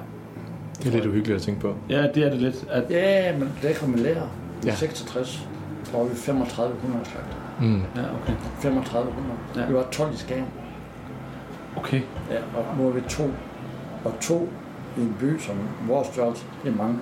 Ja. Det er mange. Ja, for der ligger også kun Mungs her, ikke? Jo, og så er Claude Jensen. Nej, det er rigtigt, Ja, ja. to. Ja. Det er rigtigt. to. Rigtigt. Så øh, det er mange. Det er mange. Fra Savn er der to, Jørgen er der en, Mm. Aalborg er der tre-fire stykker. Mm. Altså, der er ingen tilbage. Nej. Nej. Vi er ikke... Øh, vi er ikke, det, er ikke, det, er ikke, det er ikke et fag, der har fremtid på den måde der. Nej. Tænker du, at kvaliteten så også Øh, falder? Jamen, nej, nej, det gør jeg ikke. Men, men tænker, hvis, hvis ikke en, men ikke, hvis man ikke man specialiserer sig, ja. jeg tror, det gælder nok inden for mange fag. Ja, ja, det Hvis ikke man specialiserer sig og dyrker den specialitet, Mm. og bliver god til det, bare bliver sådan almen, men så, så tror jeg ikke, det har fremtid. Nej. Men når man specialiserer sig, som vi har gjort med, med skinker og spejpølser, så, så tror jeg, vi har en fremtid. Ja. Jamen, det, det, det ved jeg. Det, Ja, ja. ja. Så Mungs ligger her, nu den ligger over 100 år. Den ligger her også om 100 år igen. Øhm, Er det- er det i hvert det fald- kan jeg jo ikke det- svare på. Men det er håbet. Jeg regner med at dø. det skal vi alle sammen. Men, det, er det, men håbet er, at den, den lever videre. Jeg håber, at, øh, at den lever så længe, at øh, mine børn, mine piger har arbejde. Ja. Mm. ja. Selvfølgelig håber jeg det. Ja. ja. ja. Så. Det var ligesom, det var ligesom mig. Mm. Øh, det betyder lige så meget som, øh, altså, at de har det godt. Ja. At de har noget. Ja. Ja. Klart. Ja. Jeg ved, at de, øh, de arbejder godt. Ja. ja. Dejligt. Det det. Det må være skønt at Og se. jeg, jeg synes også, at øh, de har godt personale. Men det er også svært. Der er jo ingen sådan ledige slagter den grad. Nej. Det er der ikke. Det er ikke for nogen. Nej. Ligesom, ligesom kokke. Altså, findes kun. Nej. Det bliver ikke uddannet. De bliver ikke uddannet? Nej, okay. Det er svært. Det er svært. Og det er jo hermed en opfordring til, hvis man sidder derude og har en øh, drøm om at blive ja. slagter, så er det da i hvert fald et erhverv, der godt kunne bruge nogle ja. nye unge kræfter. Det er der. Ja. Lige nu har vi to lærlinge, der er bare rigtig dygtige. Ja. Rigtig dygtige. Men det er ikke altid hverdag. Nej. Men lige nu, lige nu er der... Åh, oh, jeg glæder mig. De bliver udlært. og Det, jo, de er skovbror begge to. Jeg Ah. håber, de bliver. Jeg Ja. håber, de bliver. Ja. ja. Så det er sådan noget, at... Ja, det er svært. Men altså, det, det tror jeg også virkelig, jeg vil sige, at vi håber på, at øh, Slagter Munk kommer til at være her om, øh, om 100 år. Og øh, ja, nu har vi... Øh, Tjekker I? Jamen, det kan vi godt. Ja, det, jeg, altså, jeg, jeg beder Samson, jeg har... Ja, jeg ved heller ikke lige, om, om vi kommer til at være her der om 100 år, men... Øh, Åh, oh, sgu nok. Ikke med den mængde smør, vi har spist i den uge her. Nej, ja, heller ikke med den øh, mængde skænke, vi kommer til at sætte til livet efterfølgende. Så øh, det, det, ej, det, det, jeg ved ikke, er, vi skal- er det, øh, skænke, er det, øh, er det, er det sundt? Øh, ja, selvfølgelig. Ja, ja, jo, det, jo, jo, det var det. Vi skulle bare lige være, jo, jo, Ja, ja. godt nok. Altså, det er der sådan en fisk. Ja, ja. Tror jeg. Ja. Tror jeg. Tror du? Det tror jeg også. Det tror jeg sgu også. Ja, det, tror jeg. det, Jeg er ikke belæg for det, men jeg tror det. Nej, men, det, vi er tre mod ikke nogen. Så, Ja, så det mod, ja. ja. Skænke, skanskænke. Ja, ja. Ikke, ikke bare skænke, men skanskænke er sundt. Jamen, øh, jeg tror da simpelthen, at, øh, at vi har... Nu har vi snakket en lille halv time, at det er da måske ved at være, øh, være en god snak om skinke. Det er også den. Det er det. Ja. Men det er spændende, og det har virkelig været øh, spændende at se det hele, så øh, skal vi ikke lige så stille... Øh, har du noget, du tænker? Nej, jeg, jeg, øh, nu, nu, nu glæder jeg mig bare til at komme, øh, komme ned i butikken, så skal jeg ned og handle. Vi sejlede til Aalbæk i sidste uge, og øh, inde og fik frokost nede i Aalbæk. Ja. ja. Og den der øh, Pers. Ja. Ja, jeg røgshjælp. Ja. Fanden også godt. Så, så røg generelt, nu, nu, nu sagde du også, da vi, da vi Ja, gik herop. elsker røg. Ja. El, elsker røg, om, om det er okay, du røg. Ja. Og, og vi var nede og se øh, røgovnen dernede, Ja. og de forskellige slags muld. Så, ja. så røg er egentlig, det, det er egentlig... del øh, af, det er en del af livet. Ja, Det er både, øh, jamen, men også, også for skovbrug måske. Det, det er ikke, ikke sket, at, at øh, i Norden, der ryger du ja. dine produkter. Ja. ja. Det gør du også. Men oppe i Nord-Norge, eller længere op i Norge, der ryger du dem ikke. Fordi der er luften så tør, ja. at du kan lade være. Ja. Kommer du til Tyskland, der ryger du også. Kom, så kommer ned i Bayern, så stopper det stille. Ja. ja. Og så, så ryger man ikke. Og kommer til Tyrol, Mm. så ryger du øh, også, ryger du også skængang. Ja. Men kommer til Italien, ryger du ikke. Nej. Og Sydfrankrig ryger heller ikke. Nej. Det er ligesom det der Det, det er klima. det bælte, man snakker med i forhold til, hvor man spiser smør og hvor man spiser øh, olivenolie. Ja, ja. nemlig. Ja. Der er klima, så er ikke nødvendigt at ryge. Nej. Så er det bare lufttør. Så øh, vi, vi, vi har også spor og, og lufttør. Det kan du bare ikke her, fordi at luften herude er så fugtig. Ja. Det kan du bare ikke. Nej. Så, så lad være med det. Lad være med det. Ja. Du har prøvet. Ja. Der tog du en for holdet. Ja, nu laver vi øh, skimmelspejepølser og, og øh, Ita- efterligner altså Italien, ikke? Jo. Ja. Det lykkes. Det lykkes. Ja, fordi det er inde i det rum. Ja. Ja, og, og de er der. Ja. Det skal vi også næsten smage. Ja, vi skal, vi skal, ja, vi skal lige ned og handle lidt, skal vi ikke det? Jo, det tror jeg. Nu har vi, nu har vi fået øh, hele historien, så bliver vi sgu også nødt til lidt smag. Altid. Altså, det der øh, skimmelspejepølse, det er mit, det er mit barn. Det er dit barn? Det, det er mit barn, ja. Det, det, det er din barn? Ja. Okay. Det er det. Det er virkelig... øh, Det er virkelig også været en rejse, ligesom skinken. Ja. Mm. Ja. Det har også været en rejse, hvor man sagde, fanden helvede, ud med det. Altså, ja. ja. Du kan, du kan måske ikke lade være. Altså, nu, nu- når nu den er, den er Altså, klar, er der så noget andet? Den der ring, der var der, det er en ny en, vi lige har lavet. Og, Ja. øh, så- Det var fordi, jeg så en på nettet, der lavede en spejpølse med fennikel og helt peber. Mm. Selvfølgelig. Skal der helt peber i en? Skal der helt peber i? Ja. Helt hvid peber, og så fennikel. Og så, ja, det skal vi også have. Så du bliver ved? Altså, når du, hvis, hvis hvis du støder på noget andet, det så... er øh, noget med ikke at kan lade være. Altså, Ja. ja. sådan noget med, at, hvis, han, hvis han kan lave, så skal vi kraftigt med os. Altså, Fedt. et eller andet. Fedt. Det er sådan. Ja.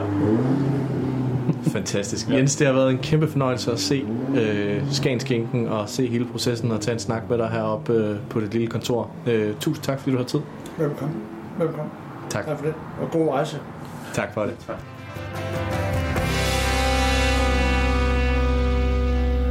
Robert. Jens Munk. Sikke en personage. Ja, han er, øh, han er sgu en fed fyr. Jeg synes, det, han, er, han er alt, hvad jeg forbinder med, øh, med sådan en gammel slagter. Og, øh, og går bare op i, som alle dem, vi har snakket med jo, øh, godt håndværk. Øh, det, det skal være i orden, og han vil skulle lave det bedste. Øh, og det er fedt. Øh, ja, det er sindssygt fedt, og han havde jo mange anekdoter, og da vi fik slukket båndoptageren, der fortsatte han jo, han jo også med at fortælle, at øh, han jo blandt andet øh, efterslægter øh, den gode Lars Kruse. Ja, det er jo lige op og ned af, af os egentlig, i forhold til, at vi også laver, øh, laver lidt om Drakman, ikke? Øh, som også nævner Lars Kruse. Han var tibollebarn af Lars Kruse, men har øh, også en rigtig god historie om, hvordan han, han skiftede navn til, til Munk. Og så, altså, så, øh, så, så havde han jo lige... Det, det sidste, han sagde til os, da vi øh, gik ud af døren her i, øh, i, i de hellige haller, det, øh, det var jo, at, øh, at nu skulle vi huske på, at han var slagter. Og slagter, de lyver af helvede til. Så halvdelen af det, han har fortalt os, det var løgn.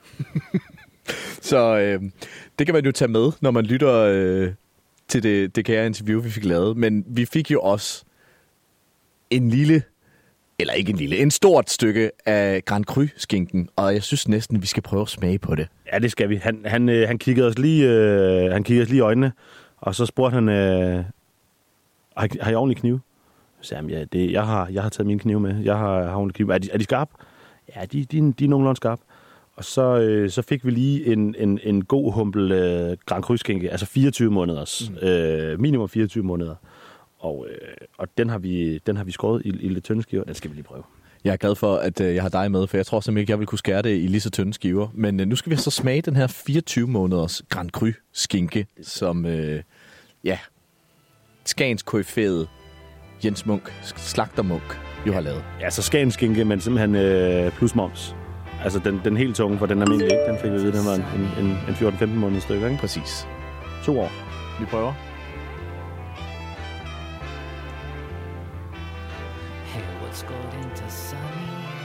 Men hold da op. Det er bare umami og røg, der er... Og fordi den er så fed, den, den dækker bare hele mundhulen. Mm. Det vil... øh, Det, ja, og så... Den, den, den kravler sgu selv ned. Det gør den bare. Og, Og så, man kan øh, bare man lade den ligge på tungen og bare mærke, hvordan den udvikler sig. Det er... Jeg prøver lige sådan et stykke her, hvor, hvor, der, er, hvor der er fedtkant på. Ja. Det er... Og det var en af de vigtige ting ved skanskingerne, det er, at de skal have en, en habil fedtkant. Der er lige sådan en der. Ja. Den, den, øh...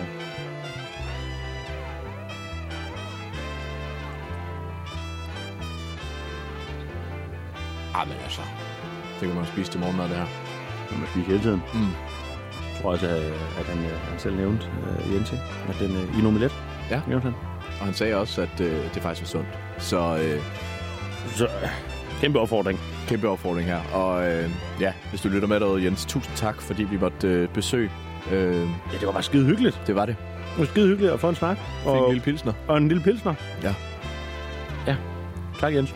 Tak det. Øh, lyt med næste gang, når vi besøger øh, Blink ude ved det grå fyr.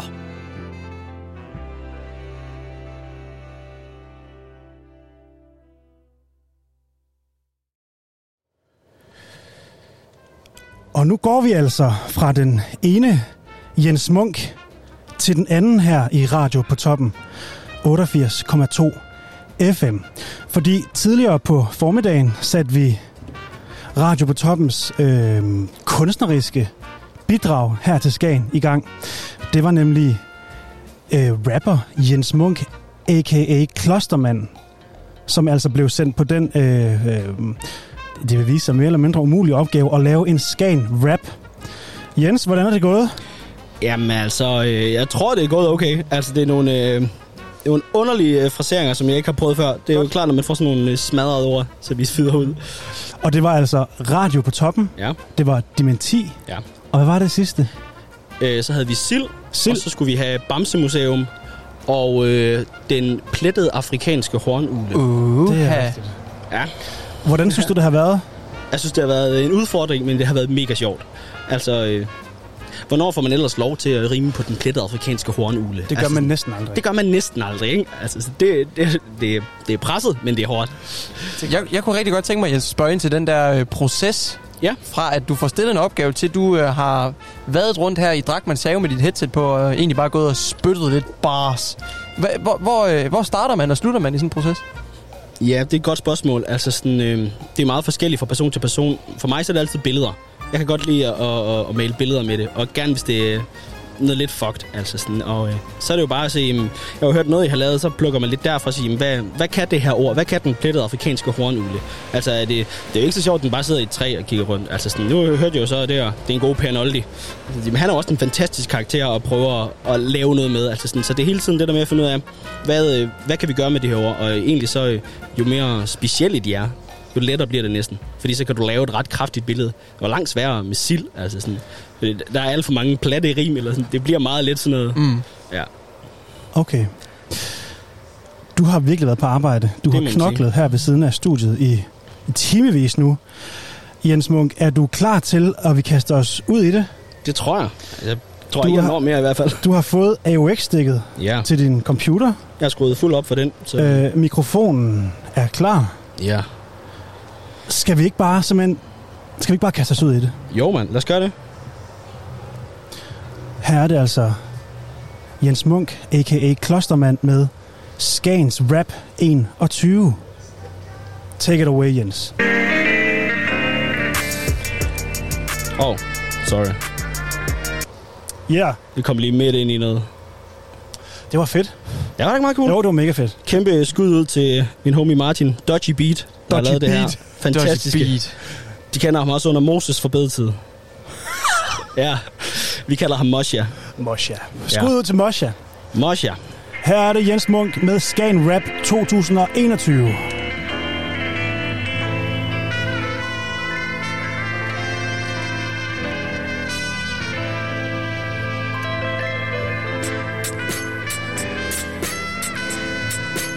Jo.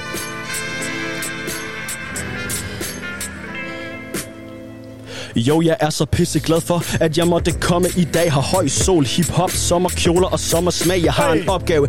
Jo, jeg skal rappe lidt om Skagen. Så vil antage, alle har haft en dejlig sommer med EM og Dannebrogs flag. Først og fremmest er det noget, vi skal have helt på det ren. Skagen har mange attraktioner som sandorm og den der gren. Ikke glemme krøjer, anker, sling. Dem, der kunne male. Selvfølgelig radio på toppen. Danmarks bedste radiokanal. Et overdådigt landskab, der mest består af sand. Så det er da godt, at det kan peppes lidt op af klostermand. Så lad mig fortælle jer en sandhed om det, det provincielle land. Jeg vil skulle gøre det her fra haven for selveste Holger Drakmand. Skagen har mange facetter, og ligger dybt i sit navn. Som den tilsandede kirke ved solen i gang ved stuen natteravn. Det glimrende sted og smag var sig kulturarv. Og selvfølgelig u 29 og Skagen Smackdown. Men der er lige kommet 2,0, de er stadig voldelige. Det pisse godt, vi har en hård chef, han er tough G Good og bad cop, han er mega åndelig Så lidt smid skud ud til den gode gammeldags Per Noldi. Måske er det fordi, at de er stadig pissefulde Måske sker det, så at hovederne kan rulle. Men det kan da ske, at Per han spejder ud over street Når han spejder med den plettede afrikanske hornugle Jo, men i to have, der mødes, ligger Skagen Som vin til brødet. Som kontrast mellem naturvin og druknedød. Mellem sand og sukkersød. Som kontrast mellem Bamse Museum og alterbrød Jo, Skagen, det er så fucking vildt et sted. Det er paradis på jord, men resten af året sker der ikke en skid. Men det var da på tide, at vi smækker den ned For selvom vinteren, så Skagen stadig pisse fed Jo, når du sidder på Ruts Hotel Så kan du gå igennem gammel stand bagefter Uden at blive trampet ihjel. Det er som om det er sommer eller vinter, så det er stadig ideelt. Skagen har det hele, du skulle prøve det selv. Om du er Jesse Dude eller Skaterboy, der bare vil sidde og chill Så Skagen eller hvad du har brug for, du skal bare sige til Om det er smooth, smooth jacks, Øh, lækker mad eller kickflipper vildt Så er jeg altid mest til Axelfar, han er min sild Jeg håber, I kan lide det produkt, som jeg bringer. Det er bare fordi, at det er så sygt, og det er smukt, det er helt vildt finger. Jo, det er som synes finger, når vi battler det. Så kan du godt se, at vi kører det hele ved Det er kunst og alle sangerne, vi kan lide. I skud ud til dem på denne dejlige kanal, der har skabt det Og de har gjort det her i Skagen. Højt over vejer den journalistiske fan. Og det er snart tid til, at Klostermand han takker af. Jo, hey, vi mangler noget. Jo men det er fordi det er 10 Vi bringer et dementi om årstallet Som alle kunne lide. Så jeg vil det skrige det var så fedt at se. Vi år rammer 2001 Men det var det shit og måske at det er et dementi. Om en konspirationsteori Om 9-11 Kompromis øh, og politi. Men George Dus, han manglede bare en alibi For at gå i krig. Det er Radio på toppen der laver hiphoppen. Vi fanger der rocken Spiller i ånden så kan du spotte den. Det er fordi Klostermand han lægger dig dom. Så vi er der klar på et hiphop. Hurra du er en star Og det er det tid til vi slutter af med high far High five! High five! Tak. Jens Munk. Klosterman i din radio på toppen. Din smukke unge mand, Jens Munk. Hold da ellers helt kæft, Jens Munk. Hvor var det fantastisk. Takker. Vi kom igennem. Huh, huh. Okay. Hermed altså radioens Jens Munks Klostermans kunstneriske bidrag til Skagen sommeren 21. Awesome. I din radio. Hold kæft, hvor var det vildt. Takker. Hold kæft, hvor var der mange ord på ret kort tid. Det synes jeg også. Whoops. Han lavede et dejligt chuffy beat til mig. Og vi havde, altså, alle ord var med. Altså, der er, der er bingopladen er fuldt. Dementi, Bamsemuseum, Sild. Det hele var med. De er der alle sammen, tror jeg. afrikansk hornugle. Og den plettede afrikanske hornugle. Altså, det, det, det er lettere at tage den afrikanske hornugle. Det er sjovere at lave et billede end Axel af min sild eller sådan, men ja, det skulle man gøre. Ja, altså, jeg er jo en sild. Det er du. En radiofonisk Du er min skat. Ja, og i lige måde skat. Nus mine fingre. Øh, det er ikke dine fingre. Det var det, ja. Det var ikke dine fingre. Jeg ved slet ikke, hvordan jeg skal komme ned fra det her humør nu. Nej. Har vi ikke... Øh, vi da... Men altså, jeg kan sige, at klokken nærmer sig med hastige skridt 13. Og vi er altså simpelthen færdige med udsættelsen for i dag. På en stus. Kæmpe, kæmpe, kæmpe tak til Jens Munk, a.k.a. Klostermand. Men hey, Jens Munk, for fanden. Hvor, ja. hvor, øh, hvor kan man høre mere? Jamen, øh, det kan man jo enten på øh, SoundCloud under Sløjt. Lige nu er det demo, der ligger derinde, så der kommer et øh, album meget snart. Øh, SLØJDT. Øh, man kan finde logoet med en stor høvl, så er I gået rigtigt. Ellers så skal man høre Beatles nye album, hvor jeg spytter lidt med. Det kan man finde på Spotify. Kæmpe anbefaling herfra. Og tak til øh, Robert og Frederik for smagen af Skagen. Tak til Jens Christian Grøndal. Tak til Christian Langvold. Alle gæsterne, der har bidraget til dagens udsendelse. Øh, og tilbage er der simpelthen bare at sige tusind tak, fordi I lyttede med, kære lyttere. Vi lyttes ved igen i morgen kl. 10. Samme tid, samme sted. Ha' en forrygende weekend.